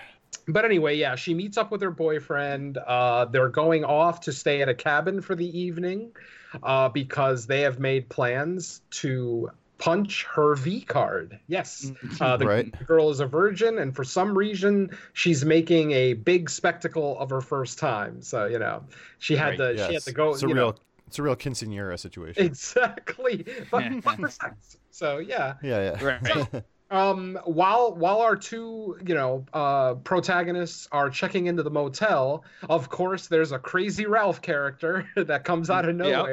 And uh, basically starts to tell uh the guys uh th- the couple um you know close your windows at night lock your door and don't leave anything outside of your bungalow um, Right.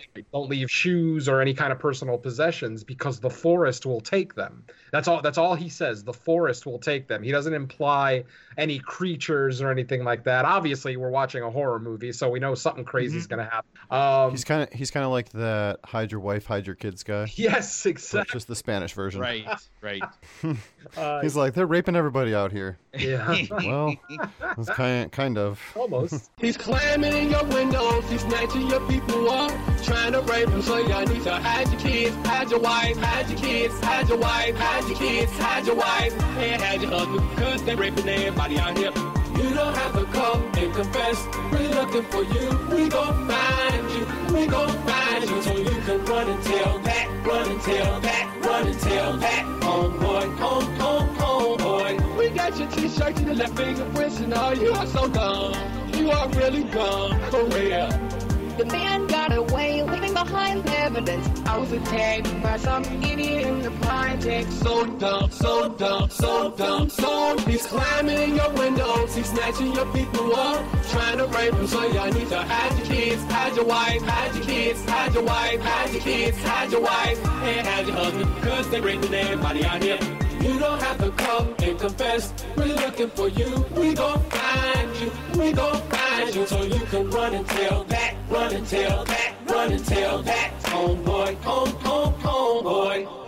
So yeah, so our kids, you know, the sun finally goes down, and our two protagonists are getting hot and heavy on the bed, and uh, suddenly the girl sees something outside the window. She uh, she says that somebody's watching her. You know, she thinks it's a little kid because she sees that, that it's short. It's not a very Right. tall individual. Yeah, yeah. Um, so uh, you know, uh, they try to they, they go back to uh, you know making out on the bed, and then th- there, um, something starts banging on the front door, and that's that's when the segment starts to go batshit crazy. yeah. Uh, Yeah, yeah. You know, boyfriend goes outside to find out what's going on. while he's outside trying to figure out what's going on, uh, something or someone closes the bungalow door and locks it, um, trapping the girl inside. So of Yep. course And we get can't get in. we get our little we get our rape demon making his first appearance. And holy shit, does this thing look creepy? I mean, he's he's Yeah. butt he's butt naked, he's pink, he's slimy. Uh, Oh god, Yeah, it's like lumpy, like alligator skin looking shit or something. yeah, yeah, yeah, exactly. yeah, yeah. So he um he starts sniffing the girl who's cowering on the bed, you know, frightened. And you know, remember remember what the old guy told us. Uh, They steal things. They never take people. They steal things. Well, Right. This demon takes our girl, drags her into the woods. Oh, not before puking on her for some reason. Yeah, yeah, throwing up a long massive amount of yellow sludge. I don't know what I mean. I, I thought it might be. At first, I thought it was like a weapon. I thought it might be like acid or something Right, stupid. right. But I, I don't know. Yeah. Maybe it knocked her out because I mean, he never actually hit her or anything. She just passed out. So Yeah, yeah, maybe what I it was was some thinking. kind of Yeah. knockout goo. yeah, yeah. it's knockout puke. Yep. So he basically he drags her out to the woods. Uh, he finally gets to like an encampment where there's just piles of just random stuff, clothes, Right. It's just out in the open. Yeah, Yeah, just Yeah, out yeah, in yeah. the woods for anybody to find. yeah. And yeah, unfortunately, our demon. and we we get to see you know we get to see it in all its fucking glory. Uh, the demon sprouts an erection and It's all drippy and shit. oh god it's awful. and yeah, obvi- the inevitable happens. Of course, he sexually assaults our young girl. Uh, Valeria In is her every name way. in every way possible. And I was laughing so hard when it just showed her, them jamming it against her mouth while she was unconscious. I was like, what? The, what is fucking going on? Oh man, Holy I, shit. I'm assuming that this is the segment where you had to turn down the volume. You you mentioned Uh, that. oh uh, yeah, that one, and also the the one later with the special needs girl when she keeps saying boogie over and over. I yeah, thought- yeah, yeah. I thought it was when the guy was saying Valeria over and yeah, over. that too. Oh God. Yeah, the, the two of them. It was Valeria. And then her weird scream. Did you notice how she screamed in like threes? Yeah, yeah.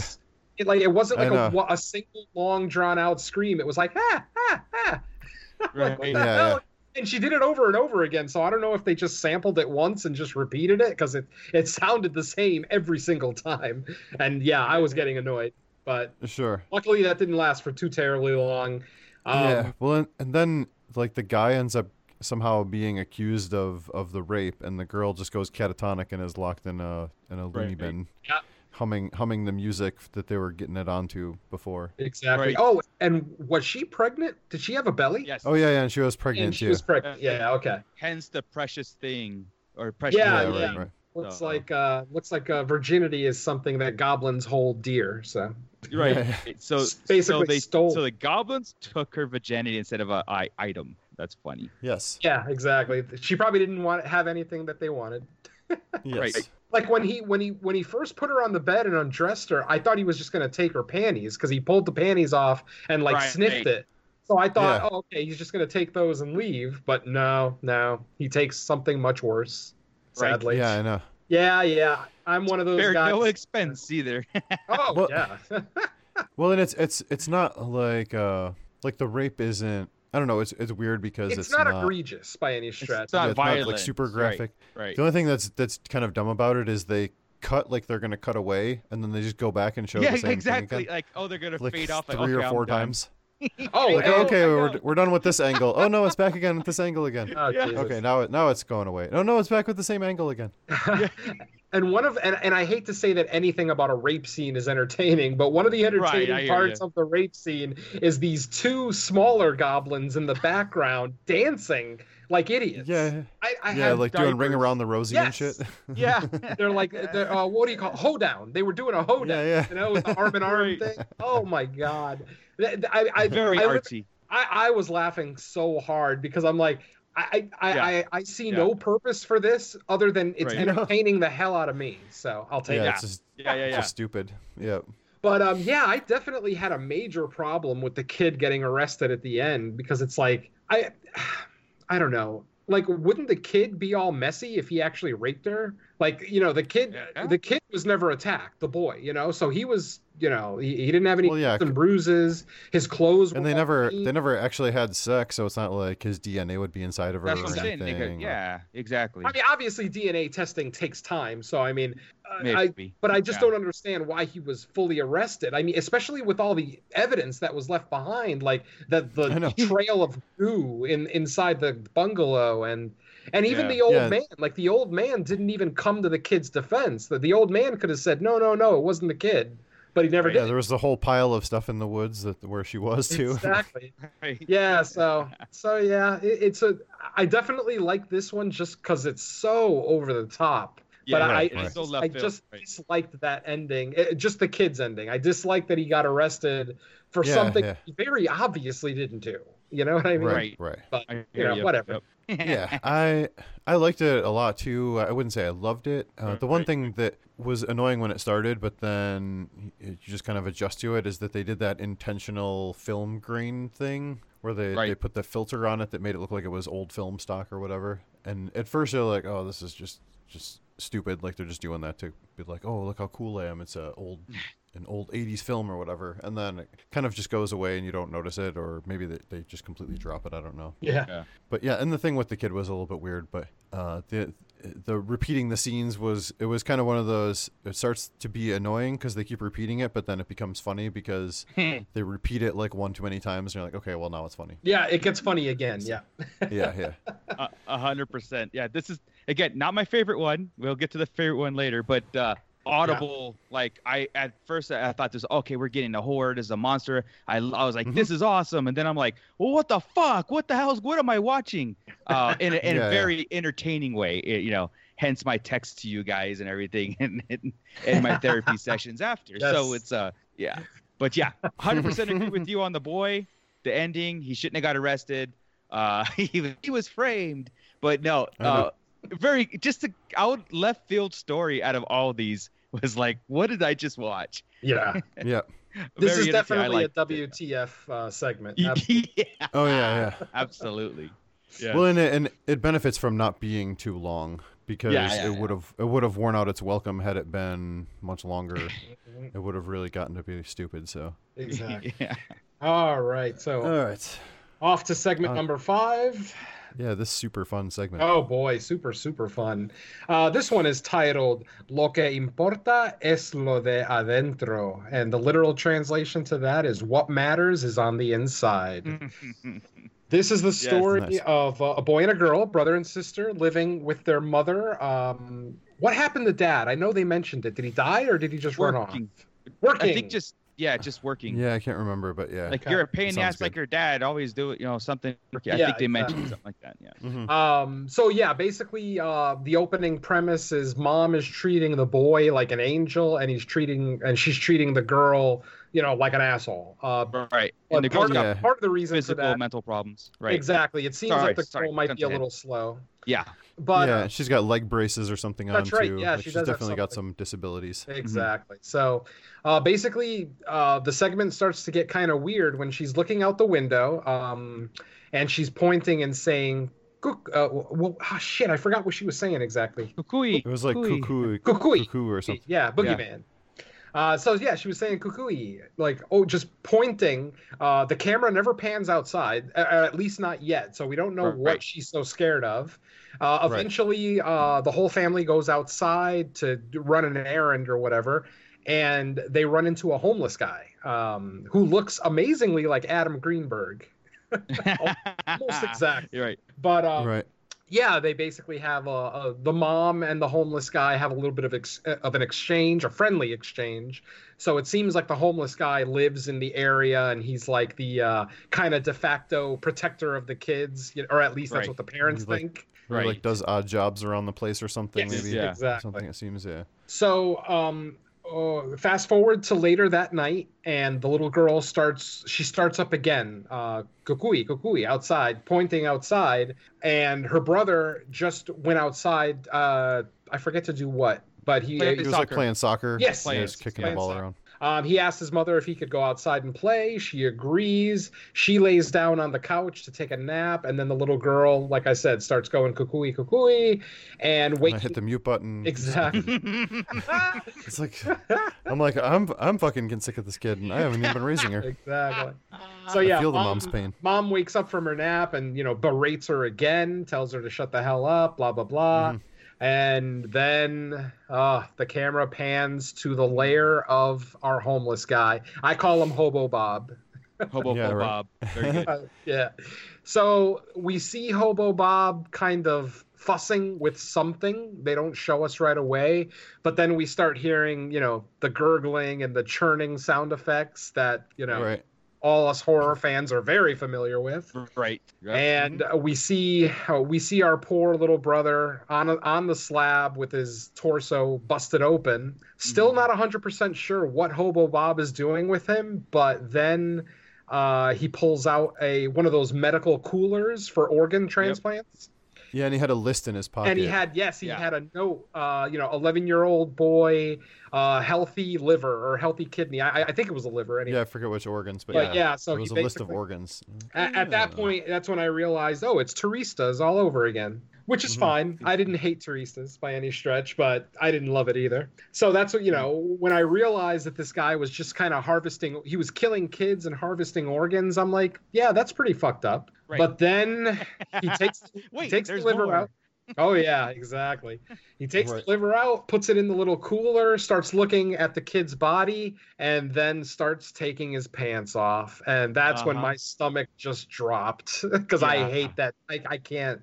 E- even in Yeah. a fictional setting, it's hard for me to watch right. that. And yeah, yeah, I uh, that was, unfortunately, that was one of those things you're like, I- don't think they needed that to, to be Yeah, any more. No, no. it was definitely yeah. shocking. I mean, it definitely Yeah. got my goat, definitely. But um, Sure. Yeah, Hobo Bob is, you know, pants down. They show him taking off the little boy's pants. He sniffs the kid's tidy whities, Ugh. which uh, creeped Yeah. me right the fuck out. Right. And yeah, goes and does his thing. And then the segment just ends with little sister still pointing outside, going cookie, uh, cookie, uh, coquilla. And um, the hobo Bob looking up to her and making his gross little oral sex gesture. Right, right. That's how our segment ends. So yeah, this man, I felt so dirty at the end of this segment. oh, I know. Yeah, we went from uh, fun rapey goblins to this. It's Yeah. like, whoa. Sure, sure.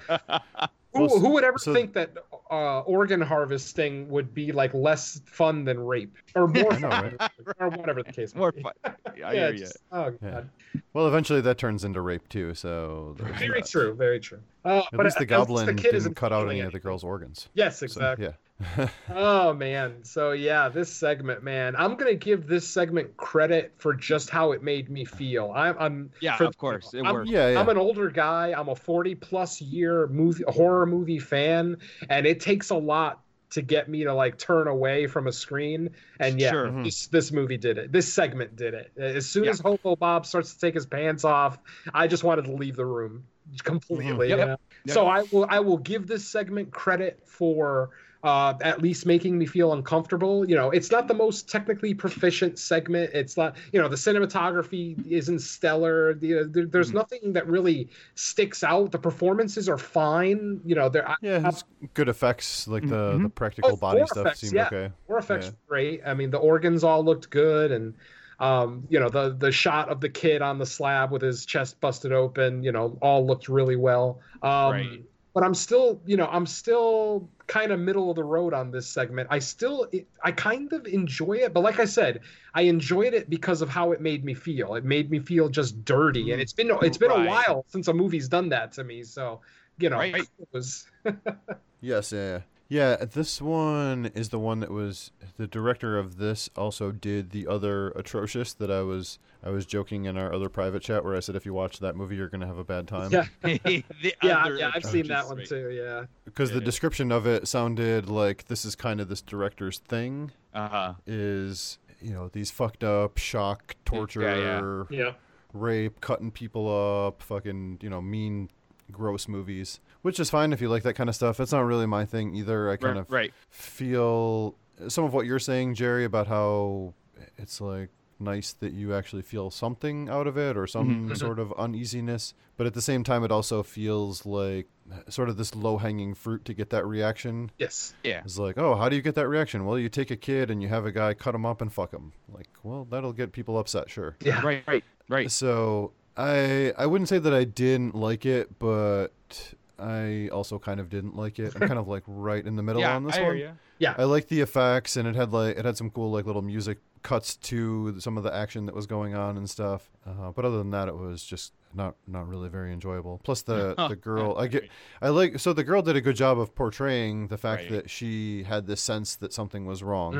Mhm. Um, again, being a short thing, they don't really explore that very much. She just senses it, I guess, because she's Right. different. Right, right. But they, you know, they don't really go in depth with that. Obviously, they don't have time. Um, but other than that, I mean, it was just, you know, it was okay, but it Yeah. not very enjoyable because I'm not into that kind of thing. Like, if you like that type of stuff, then somebody might be like, "Oh yeah, this is badass." But Yeah, yeah. I mean, I definitely, I consider myself a Yeah. gore hound. I still really enjoy gore, but there has to Sure. be a purpose to it. It can't just be gratuitous. You know? yeah, right, right. Or if it's When it's gratuitous, used it's as a for like tool. comedy. Yes, exactly.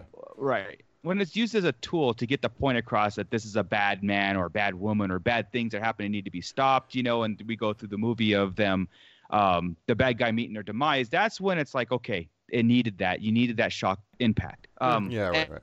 You're right, like 100%. This was, this is, if you're going to make a brutal Mexican lore, folklore film like that and use that word brutal or, or barbaric, it is. It's 100%. Um, in horror that I like, I, I don't like shy away from this. I'll watch stuff, you know, and uh, there's nothing that I won't watch, but this is not the horror that I enjoy. You know, the the Mhm. more reality driven, uh, sadistic stuff. I like monsters. I like you know serial killers and and stuff. And but when you get into like the details of it, it's very disturbing. Uh, it's a powerful tool, very powerful. And this Yeah. one, it's like this this one right here. It there was half of it was kind of like fun, but then yeah, then that that whole thing was like, well, uh, now I feel bad. I just feel bad. Like I don't want to watch anymore. You know what I mean? Um, Yeah, yeah. but I Usually, but- I'm the one that likes when kids are getting killed too. yeah, exactly. Well, killed is fine, right? But then, Oh, yeah, right. then they had to go over there, you know, and that's Yes, like, yeah, yeah. hey, you drew the, you went too far. Yeah, that's right. You could burn the kid in the fireplace, but don't fuck him. yeah, Yeah, right. please. As soon as that happened, you're like, this movie went too far. I'm done. That's but right. uh, but yeah, uh, agree with everything you guys said. Uh, shock, it's a hundred. It gets an A plus for shock value. Absolutely. No, definitely. Yeah. All right, into segment number six. This one's a nice short one again. Uh, this one's called Muñecas, which uh, translates to dolls, just Mhm. dolls. Yeah. Uh, this it is looks a cool like one. Yeah, I like this one. This one, I uh, see. This is one that I really liked because it had a full narrative, even though Yeah, right, the right. ending was kind of open ended because that new group of girls showed up.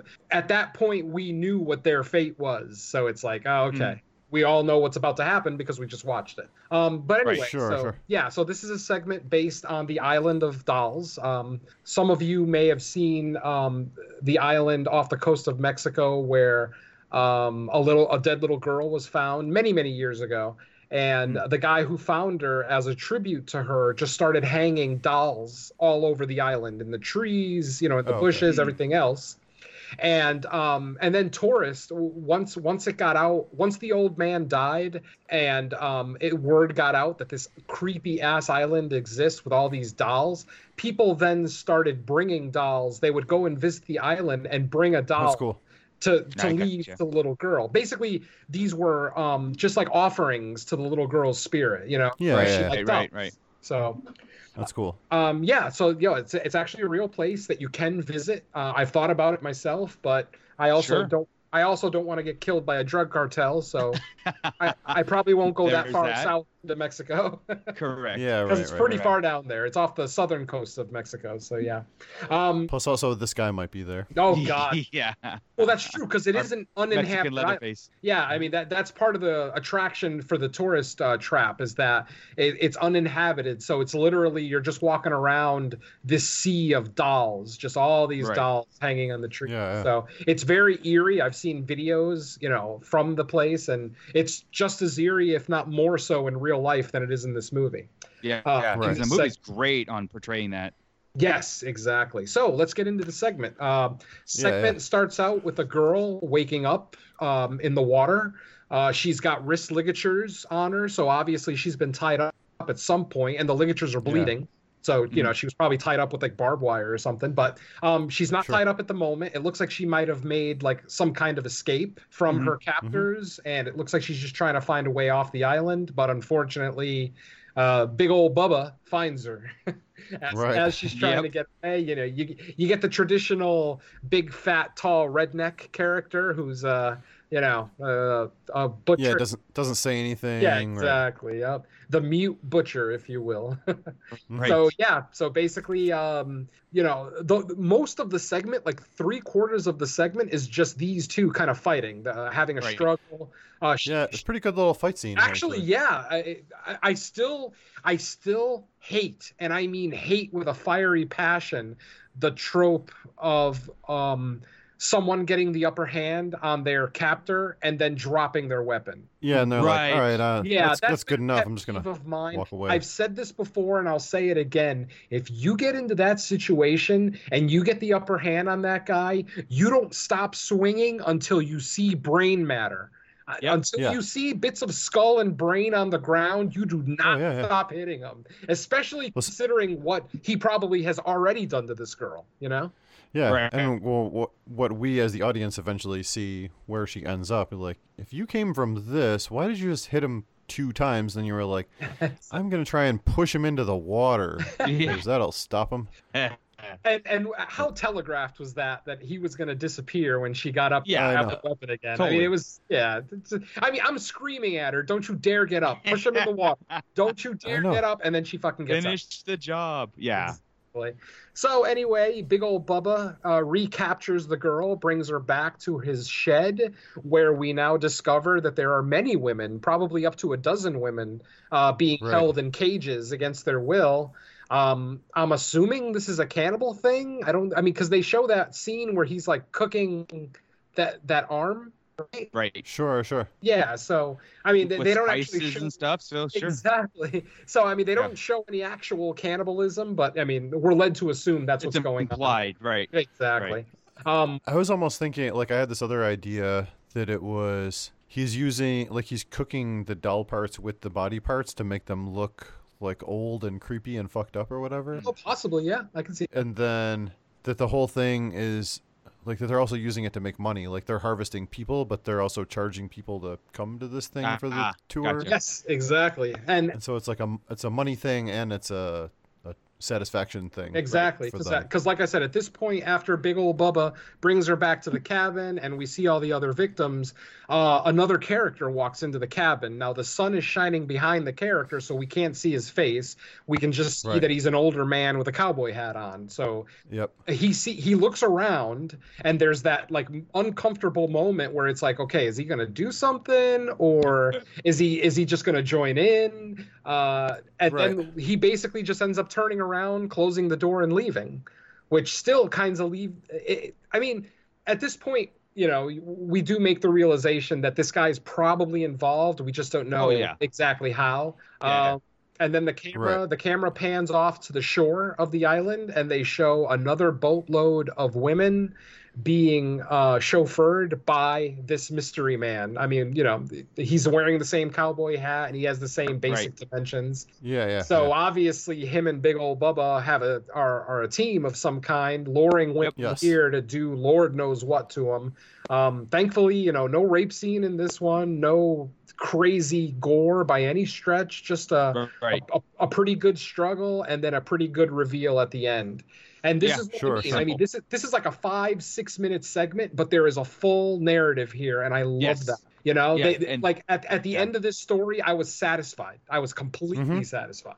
Yep. Yep. Yeah, and it has the right amount of ambiguity where it, it there's enough there that you go like, oh, I get what's happening, I just don't know why, and so you can Mhm. make it up, as opposed to something where you're like, well, I don't even know why this is happening or what the fuck is happening, and some of the stuff doesn't add up to the other thing. So hmm I love that there's no dialogue in it, but the end. Welcome to, to the island of dolls. That's it. Yep, one Right. one line in the whole thing. Yeah. Yet yet it's more than enough. I mean, you don't need you didn't even Exactly. need that one line, honestly. I mean, this could have been a completely silent segment and it would have worked for Yeah. me in every way. Right. So yeah, I loved it. Yeah, it was great. It was great little short little psychotic story, you know. Yeah, just a quick old slasher. I liked Yeah. it. yeah. And Yeah. and we found out what happened to Anton Yelchin's arm after Green Room. yes, yes. That, Oh, sh- no. that shit looked like his arm in Green Room. It kind didn't of it? did. Yeah. Oh man. I was like, oh no, they got his arm. It's all good. Awesome. All right. So that's the end of uh, segment six. Segment seven. Now we get to my favorite segment. This and, is my favorite. Yes, my favorite one too. and I so the, good. the, the thing is is that this is my favorite segment because I'm a vindictive son of a bitch and Yeah. exactly something that I would do. Yeah, yeah. So You got nothing. This is a lesson learned. When you got nothing, the most dangerous person is a person that has nothing to lose. Exactly. Like they'll they'll Yeah, kill yeah, yeah. themselves to get at you. So Yes. All right. So uh, the title of this one is Siete veces siete, which uh, translates to seven times seven. Um, basically, it's the story of this gentleman who uh, finds a dead body um, in in a house or like somewhere. He basically finds this dead body. Um, He takes the body, wraps it up in cloth, and takes it to this uh, odd area isolated in the desert. Um, so obviously, at this point, we're led to believe that this person is probably a loved one. Um, he starts Right. digging grave, so we're all, you know, I'm assuming, you know, he just wanted to give a loved one a proper burial or whatever. So. Right. But then, the following morning, our dead body resurrects. Not necessarily as a full human. He's not like talking and walking, but he's he's basically a zombie at that point. Yeah. You know, he's growling. His eyes are glazed over. So, um, I forgot to I forgot to mention that um, before this, uh, the gentleman, uh, the protagonist, actually does perform some kind of ceremony. Um, Yeah. he Yes. Yeah. he takes the body to a particular area. He creates a rock formation that looks like the spiral from Game of Thrones. Um, he buries uh, he buries the dead body up to its neck, so Yeah. the head is still exposed, and that's when yeah. and, th- and then he goes to sleep. Uh, oh, right, he he takes a bite out of that weird, fucked up, pulsating mandrake root. Yeah. right, right. Yeah, he's got this weird mandrake root that's pulsating. It looks like it's a heart, but it's definitely It was alive. yeah. Yeah. Uh, he takes a bite out of it, chews it up a little bit, and then spits it into the dead body's mouth, which Yes. you, know, uh, you know is part of the ritual, I, I assume, to bring him back. Anyway, Mhm. uh, he brings him back on the first day. He's basically just a zombie, so um, he ties him up just to keep himself safe so he doesn't get attacked. Uh, he digs yet another hole. He basically creates a whole another area. Um, and, and then he goes through the exact same procedure he went through the night before. Takes a bite of another pulsating mandrake root, spits it into the zombie's mouth, and then he goes to sleep. And then finally, keeps feeding him blood. Yeah, he keeps Oh, feeding right, him blood, his own blood. Yeah, Yep, he slit his throat. Uh, he, he slit his own wrist, and then was giving the zombie a little bit of blood. I assume for sustenance, though I, I don't know why you would Sure. need to feed him, but whatever. Maybe Uh, part of the part ritual of the ritual. too. Exactly. yeah, Yeah. that could be it too. Yeah. Um, so then on the second morning, uh, when our protagonist wakes up, the dead body is fully alive, coherent, and begging for water. Agua, agua, por favor, agua. Um, Yeah. He's begging for water. He gets the water. We're still under the impression that this is a loved one that this guy Right. Wanted to resurrect. You know, I, like a pet cemetery type uh, scenario. Correct. Yeah, Yeah, yeah. yeah. it's almost it's almost identical to a, a pet cemetery type story. And then because he kept seeing a woman too, Yes, and I'm like, is this is this something to do with uh, a I don't know. It didn't look like the woman that he was seeing, but like, Exactly. is this somehow? Maybe she just looks all fucked up from being Yeah, buried, or bloated, Or yeah, dead, I don't yeah, bloated. Yeah. Um, and then at the end of the second day, we find out what's what, and Yeah. this th- this puts such a shitty shitty grin on my face for like the next two hours. I was I was so too. happy. Basically, it's revealed that the guy that was resurrected was the brother of the pro- of our protagonist, but he turned on him. Uh, it looks like they were brothers in crime.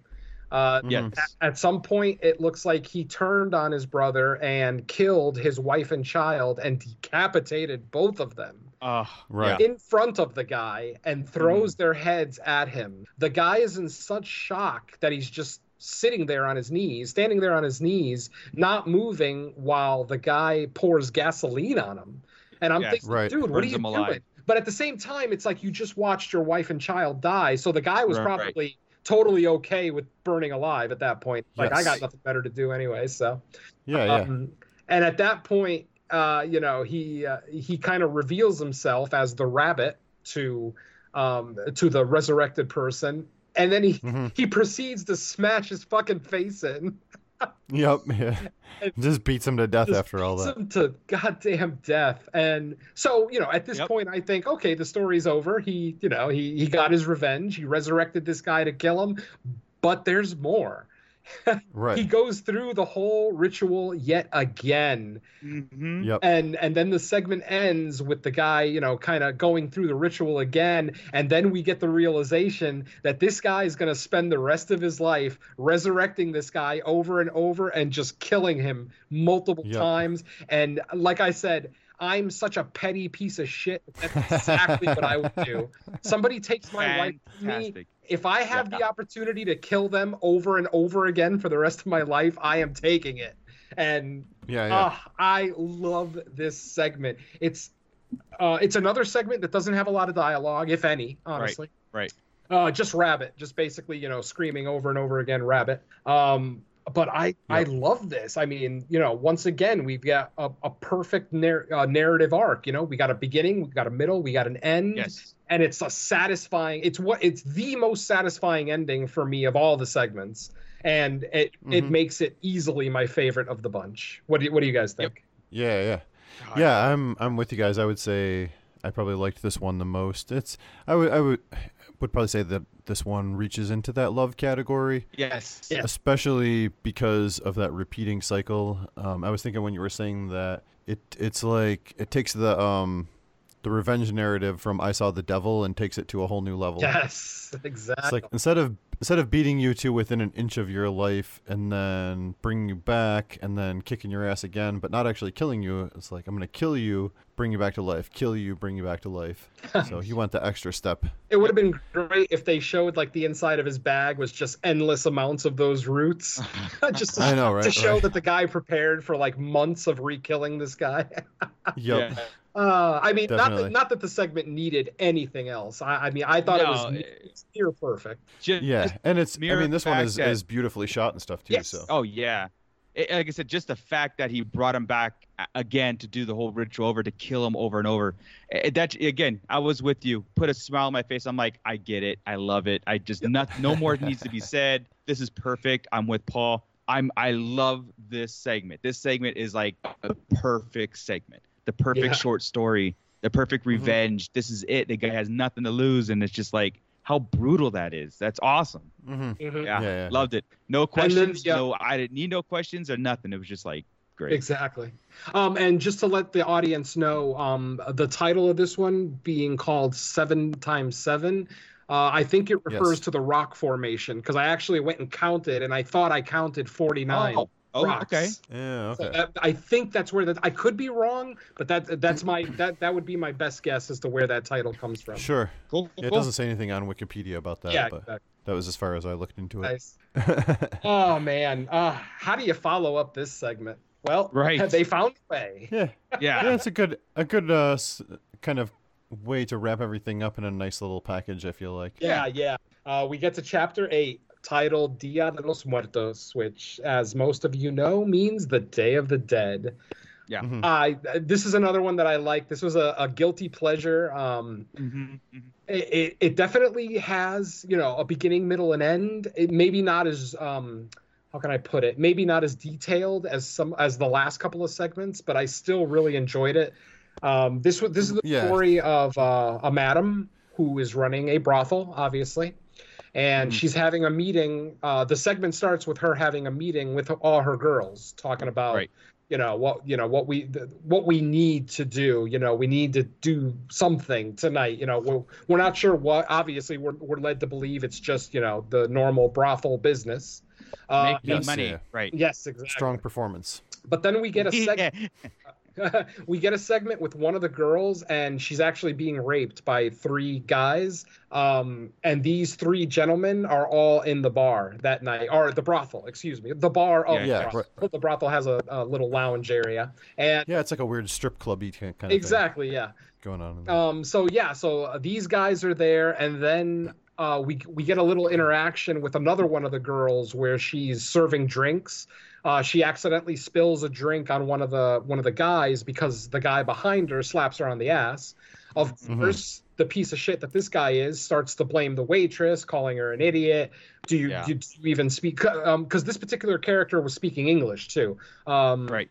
and so he was um he was basically asking the girl, "Do you speak English? Do you fucking speak English?" Blah blah blah, over and over again, just berating her. Um, and then you know we we we get some more just like little interactions with some of the other guys in the bar. They're basically just establishing that all the people with a penis in this bar are shitty. They're all just shitty. Right. yes, And then, pretty much. Yeah. and then the shit hits the fan. we, Mhm. uh, basically, Little the bell madam- chimes. Yeah. yeah, the Yeah. bell chimes, and all the girls grab a weapon of some kind and just start.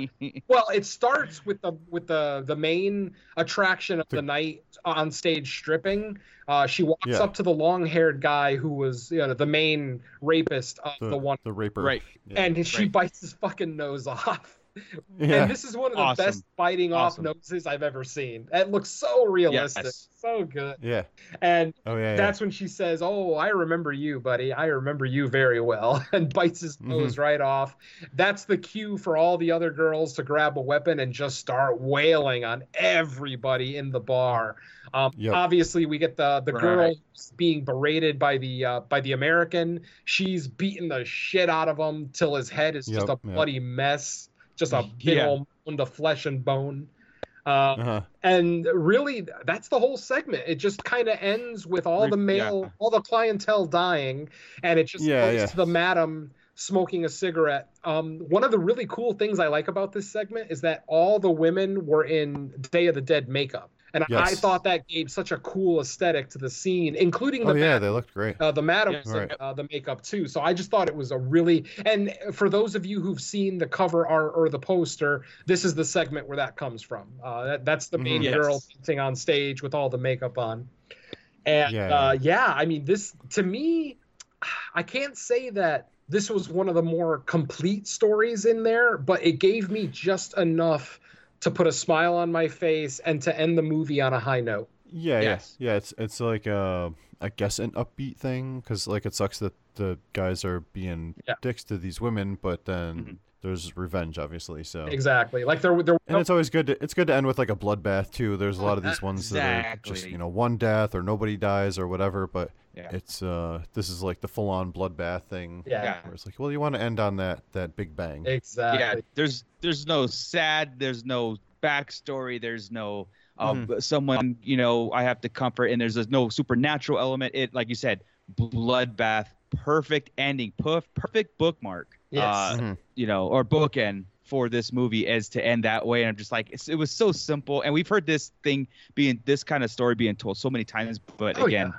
the aesthetics, the aesthetics were awesome, visually awesome, the everything about it. Um, I, I kind of like when this went off, and I was just like, man, that was cool, and it made me appreciate the entire anthology. Just kind of like, Yeah. all right, Um, I get it. This was after, this was very barbaric. Yeah. After like five segments, I was kind of middle of the road on the movie. It's like, okay, I, I like some of the Mhm. segments. Some Yeah, of them right, seem to be lacking. But it, this movie end the last two segments are so strong that it brings up the total rating on the film. Yes. Yeah. Yes. Oh yeah, yeah. Well, and that's I th- I f- think a lot of anthologies that have a lot of segments that seems to be a thing. Even ones that don't have a lot of segments, there always seems to be like, oh, this is the one week one. Mhm. It's the you know, it's the Jordy Right. Verrill of the Creepshow. type of thing, I so- like that one. I, I- like- oh yeah, well. I mean, for for uh, for what it is, like it's Yeah, it's fine. yeah. But obviously, when it stands up next to the rest of Creepshow, you're like, well, this one's kind of stupid. oh, I and hear you. It, they always have to have that weaker one. Yes. Yes, yeah, yeah. Exactly. But I'm actually glad that this movie started out with the weaker ones rather because usually Mm-hmm. usually with anthologies they have the sandwich formula where they'll, they'll Right, start right. the movie with a really good one and then they'll put the weaker ones in the middle and then end on a strong note. I like the way this movie did it where all the subdued ones, the the more simple if you will stories are at the beginning, the slower ones. And then it leads into just the batshit insanity of the last two or three segments. So Yeah. Sure. yeah, sure. I definitely appreciated that, and I don't mind it starting on a slow note. I mean, I I don't Mhm. necessarily need a big bang to start the movie. I'm actually No, I'm no. actually very okay with putting a slower one at the beginning and then Right. ramp, ramping up the Ramp it up. craziness as it Yep. goes. Yeah. Yep. Definitely. Uh, so overall, I think it sounds like we we all would probably like this quite a bit. Maybe not. Oh yeah. uh, like uh, not an overall of of us loving this one per se, but it's it's definitely something that we all like the majority of it and would probably recommend it. After watching it, um, another, I mean, I, I had seen it uh, last year or two years ago when it came out, but I watched it two more times recently. With these Mm-hmm. with these rewatches, my rating actually went up. I, I actually am in the love scale for this one. I, I Oh, nice. e- even though, like I said, there are some segments that are lacking that could have used Mm-hmm. a little bit more um, uh, exposition or you know explanation, things like that. I, overall, I do love this movie. Yeah. Yeah. Nice. Yeah. Yeah. Perfect. Well, yeah, I, this was one I had seen on Netflix, and of course, now that I went to watch it, it's off of Netflix. But um, I, I remember seeing the poster, and you know, you just see so many movies, and you're like, I don't know what the hell this is. Mhm. Something with the girl with Day of the Dead paint on, and, and you know, you skip over it a bunch of times, not knowing. And these are the kind of movies that we've been having some good luck with people suggesting things that maybe we heard of or didn't even hear of. And you go, okay, well now I got to watch it because it's picked for the show. So Right. Right. you know, and you end up really enjoying it quite a bit. So, Mhm. so it's cool. I, I like that we got two movies that we both had never seen before, and Oh, good. that Yeah. F- for for the most part, uh, you know, liked the first one and definitely liked this one quite Yeah. a bit or loved it. Yeah. Yeah, there's definitely segments in the second movie here that you just kind of like, holy shit, I want to, I, I just like want to watch this over and over. And the other ones were like, eh, it just comes with the territory. Yeah. Right. And you know what's weird too is the um the runtime is listed for this movie as like over an hour and 50 minutes. Yeah. But there's there's literally like more than 10 minutes worth of credits because There they show them all Yeah, it's in more than English 15 and in actually. Spanish. Yeah, more than 15 Yeah. minutes. Yeah. Because it ended and I'm going, what the fuck? There's like 15 minutes left in this movie or Yeah. whatever, 10, 12 Yeah. minutes left. What the fuck is going on? I'm going, like, maybe there's some mid credit shit or something, you know? I was thinking, so I just kind of started scrolling through the credits real fast. Yeah, no. There's nothing it's else. just A lot of people. Just a lot. Of, So- yeah, the English and Spanish credits. Yeah, it takes some time. Right, right. so if if anyone was thinking about watching it and they're like, "Oh Jesus, a fucking two, two hour anthology," that's probably Yeah. going to be insufferable. It's really only like an hour and a half. It's, Yeah, yeah, exactly. uh, probably like an hour and 40 minutes total. and, Yeah. uh, with- but an hour and 40 minutes with eight segments, I I, I, I dig that. Right. Because, yes, you know, and you could skip the credits. ultimately you could an anthology with an hour and 40 minutes could be three stories in some cases and if one, of, Exactly. Yeah, yeah. one of them's really weak it drags down the whole thing this Oh, yeah, one yeah. since, I since all the segments shorter. Yeah. exactly since all the segments are shorter if there is one or two that you don't like there's still plenty here for somebody to enjoy so Exactly. Yeah. i loved it Nice, nice. All right. Well, we ran a little bit longer than I thought we would on that, but whatever. Who gives a fuck? Uh, i like So- to gab Yeah. Nah, it's cool. We were basically we're here for, reviewed right? nine movies. So. Kinda, yeah Yeah. Well, and that's that. I mean, what other way can you talk about this movie, really? You yeah, what I mean? exactly. Like, exactly, Exactly. you couldn't because everything is all non sequitur shit. It's like you can go, well, I, I, I do like this and don't that, and like it, Right. It would just be all over the place. So You know what? I totally was- forgot. I, I I forgot to make mention of something, and I I feel like it deserves it. Um, during the Okay. seven times seven segment, my favorite segment, um, yes. the scenes of death riding the flaming horse are Yeah. stellar. They are Oh, yeah, yeah. amazing. And then there's the one scene where Death on his flaming horse is actually walking with the protagonist's wife and child, like hand in hand, and they're all Yeah. on fire. That's the scene where he actually fires at them. He actually takes shots at them. yeah, he was that like, get the fuck out of here. Yeah, that looked amazing. I thought that did. looked really good. Yeah. Mhm. It- So I just I just wanted to- perfect. Yeah. Yeah, I just wanted to point that. Oh, out, yeah, 'cause I, I really wanted to because, it, you know, it, we didn't really talk up the visuals in this movie too much, but there are segments that look gorgeous compared to Right. others. Hundred. Yeah. Oh yeah, yeah. Yeah, exactly. Definitely. Cool. Well, before we take off, uh, as as we said before, why don't you tell us what is going on with all of your podcasts, Jerry? Sure. Okay. Um, let's see. I'll start out with the very first one I was on, and of course, as I mentioned earlier, that was the horror cast. Unfortunately, we are on a hiatus right now. Um, after the retirement of Mark Nato, we're still because Mark Nato was the driving force for the horror cast, so Sure. we're, we're kind of you know we're bouncing ideas back and forth because the horror cast was never part of a network either. Um, mark nato was actually uploading all those himself and actually paying for the domain space uh, Sure, as yeah. opposed to like if you're on horrorphilia jason lloyd takes care of that whatever. So Yeah. so there's you know there's some talk back and forth on what we want to do. Do we want to join a network? Do we want to continue being independent and just pay for it ourselves? So we're just kind of in the talking stages right now. So fingers crossed the horror cast should be back. I'd like to say by fall but you know we'll see we'll see how things go because i mean you've got five hosts on that show so it's it, you know anybody who's involved with podcasting knows how hard it is to get five people together from different parts of the country too so Oh yeah. Oh yeah, yeah. yeah exactly That's why there's only two of us. exactly that's the way to Exactly. go awesome. and then we just we just bring in uh, pinch hitters. There you Yes. go. i like it I, well I, I hope i hit a home run today Dude, you're awesome Oh, yeah, today. Thank you very much for coming. Oh no, I- absolutely. uh, let's see. So that's the horror cast on hiatus. Uh, my main uh, podcast would be No More Room in Hell with Mr. Mark Merriman. Uh, we just released episode ten, which is our first uh, list show. We did top Yes. ten horror sequels, which uh, this this was not an easy list for me to put together because Right. when I when I went to put my initial list together, it, it ended up being 38 movies long for a top 10. Oh. So yeah, I basically over the last three weeks I watched 24 horror sequels, and man, I am sequeled out right now. Right.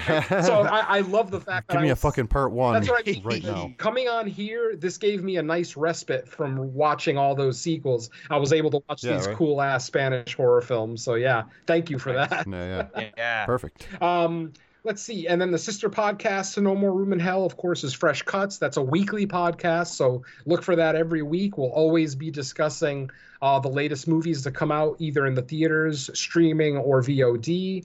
Uh, the last episode we did, like Paul mentioned earlier, was for Boar. Uh, the next episode is going to be for the Jim Jarmusch movie, uh, The Dead Don't Die.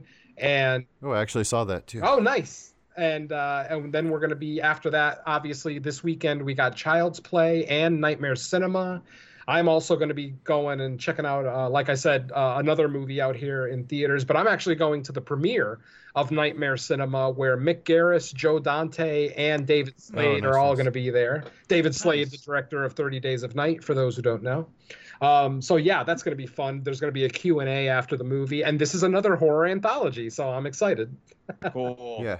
Uh, let's see. I am on uh, Theme Warriors, which is a monthly podcast where we we basically they're the four hosts. We pick a theme, and then each host picks a movie based on that theme. This is not strictly a horror podcast. In fact, we rarely do horror on that one. That one's just more of a general cinema type uh, podcast where, like I said, we don't necessarily do full on feature reviews like you would on you know a show like this or on one of my other shows. Uh, they're more just quick conversations. So the episodes are usually about an hour and a half long, and we discuss four movies. But like I said, we, we tend to do it really quickly. So that, that's a good one. Right, right. Uh, our next episode is going to be underdog stories where the underdogs lose. That's the theme for our next episode. So uh, that one hasn't been recorded yet. So look for that one in the coming weeks. Um, I am on Underwater Kaiju from Outer Space with with uh, Mr. Donna Anelli from the Horror Mafia podcast and Mr. Jerry Herring from Kill the Cast. That, of course, is our monthly, you know, Japanese monsters podcast where we talk about all things Godzilla, Ultraman, Gamera, Mothra. The list goes on and on. So Nice. If you're a fan of kaiju films, check that one out. That one's on the Legion Podcast Network. So, uh, like I said, um, if you subscribe to Kill the Cast, you'll get Underwater Kaiju as well. So, check Right. that one out. and then the last of my active podcasts are is the the newest one that I joined, and that's the Slice and Dice Dreadcast with uh, a couple of guys from the Horror Mafia and um, and James McCarthy uh, from oh he was on Beneath the Zenith and a couple other shows too. Uh, that one also is not strictly a horror podcast. That one's just general cinema, but it's more um, it's more reminiscent of like a show like this where we do feature reviews and like you know what we've been doing and things like Yeah, yeah, yeah, that one's on the Horrorphilia Network, so you can check that out. And then I have a couple of secret projects coming out that unfortunately I can't really discuss. One of them though is with Jerry Herring from Kill the Cast. So look for the look for uh Nice. show with lots of Jerry in it. Jerry and Jerry. Nice. Jerry Um, and Jerry. Yeah. Yeah, yeah. We're looking for a third Jerry just to see if we can do it. That'd be Yeah. awesome. But uh Or a guy named Ben. ha, or Tom. yeah, Tom, Jerry, and Jerry. There you go. Um, so that's one of them, and then I'm also working on another horror podcast uh, with Mr. Jeff uh, Lon or Lone. I'm not sure how he pronounces his last name, but that one's in the planning stages. So I wouldn't expect to see anything from that one for a couple of months. But the the one that I'm working on with Jerry Herring, uh, we should be recording our first episode in the next month or two, and then hopefully uh, you'll hear it shortly after that. Uh, And Awesome. Nice. that's everything on my podcasting horizon. Perfect. Well, uh. I don't know that I'm going to put all of the links to your shows Oh, no. in the show description because that would be a long description. But, uh, I, no, it's cool. You're you're well, kind of like we brought you in here. You're kind of like this uh, this all around like. Mm-hmm. You are on a whole bunch of different shows, but kind of just brought in like, "Hey, I need a guy to talk about this." Okay, cool. Like, Yeah. you know, so it's kind of your your hobby, your thing. Well, I'm, I'm like I said, I'm, I'm indulge in these. as I've said before on other shows, I'm very lucky in the sense that uh, I am married, but I have no kids and I have no desire for any kids. So I've got lots of free time and money. and Yeah, yeah. and my wife works nights, so I have the benefit of being able to watch movies or podcasts pretty much any evening that I want. So I mean, the, Yeah, the yeah. stars definitely aligned for me. If my wife Nice. if my wife ever goes back to first shift, it might put a damper on my podcasting schedule, but you know, we'll we'll cross that bridge when we get to it. Yeah. Sure, yeah. I hear you. No, that's cool. Yeah. And I I know you know I, I definitely check out a few different shows that you're on. So I Yeah. have have been listening to you talk about a bunch of different movies and and your experiences with these things and stuff. So it was nice to finally get to have the full interaction with you. And I was thinking about the show and remembering that you had wrote into like our second show. So I was like, oh, that's cool. He's like he's old school. Nice. Oh, yeah, yeah, I was I was definitely Grown with us. excited. When I first heard about your your podcast, I wasn't really familiar with either one of you as podcasters, but I read the description Sure. on the Facebook page, and it definitely caught my attention. And um, with Mr. Watson, you know, kind of singing your praises as well. I mean, that's Oh, all it takes. Yeah, yeah. I mean, when you've got a when you've got a Mr. Watson saying, "Hey, you need to listen to this podcast," you do what he Sure, says. Nice. Right. so yeah, and I and I, I've yeah been a fan the whole time.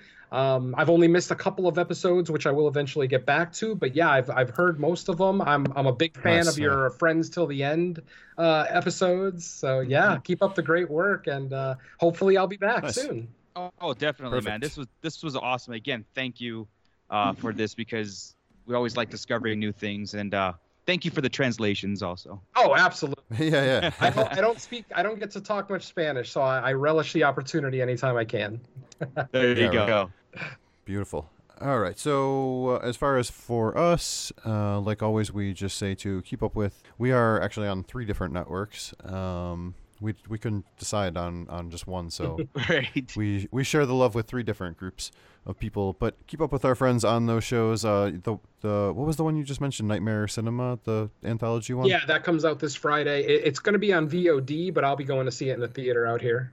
Sure. Well, our uh, the one network we're on, the Padded Room Network. Uh, the the guy that runs that, Darian Brock, he just actually had Mick Garris on for a short interview, Nice. and he had he had the other guy that you mentioned from Thirty Days a Night, David Slade. Uh, yes, yeah, yeah, Awesome. him on. I don't know why I can't remember the, his name. Well, he's not very. Anyways, uh, Yeah, yeah, but uh, uh, you know, they, that's you could get that on the Padded Room Network. Uh, we're also on the Raw Live and Unedited Podcast Network, where Marco's Star Wars podcast can be found, and a bunch of other Ooh. Uh, geek and pop culture news, and you know, Marvel and TV and all kinds of fun stuff going on there. And we are also on the Legion Network with one of Jerry's shows here, and with Jerry Herring mm-hmm. and a bunch of other cool people. So you know, check out our friends on there too. Yes.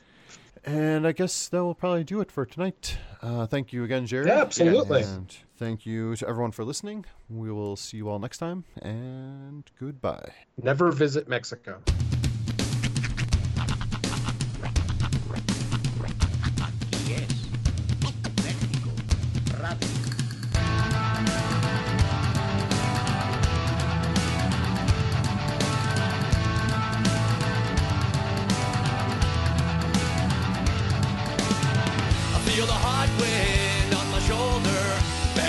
edge of a world that is older. I hit the switch and check the number. I leave it on and then I slumber. I hear the rhythm ringing through it. Flamenco guitar and cumbia music. I hear the talking of the DJ. The listen. what does he say? I'm on a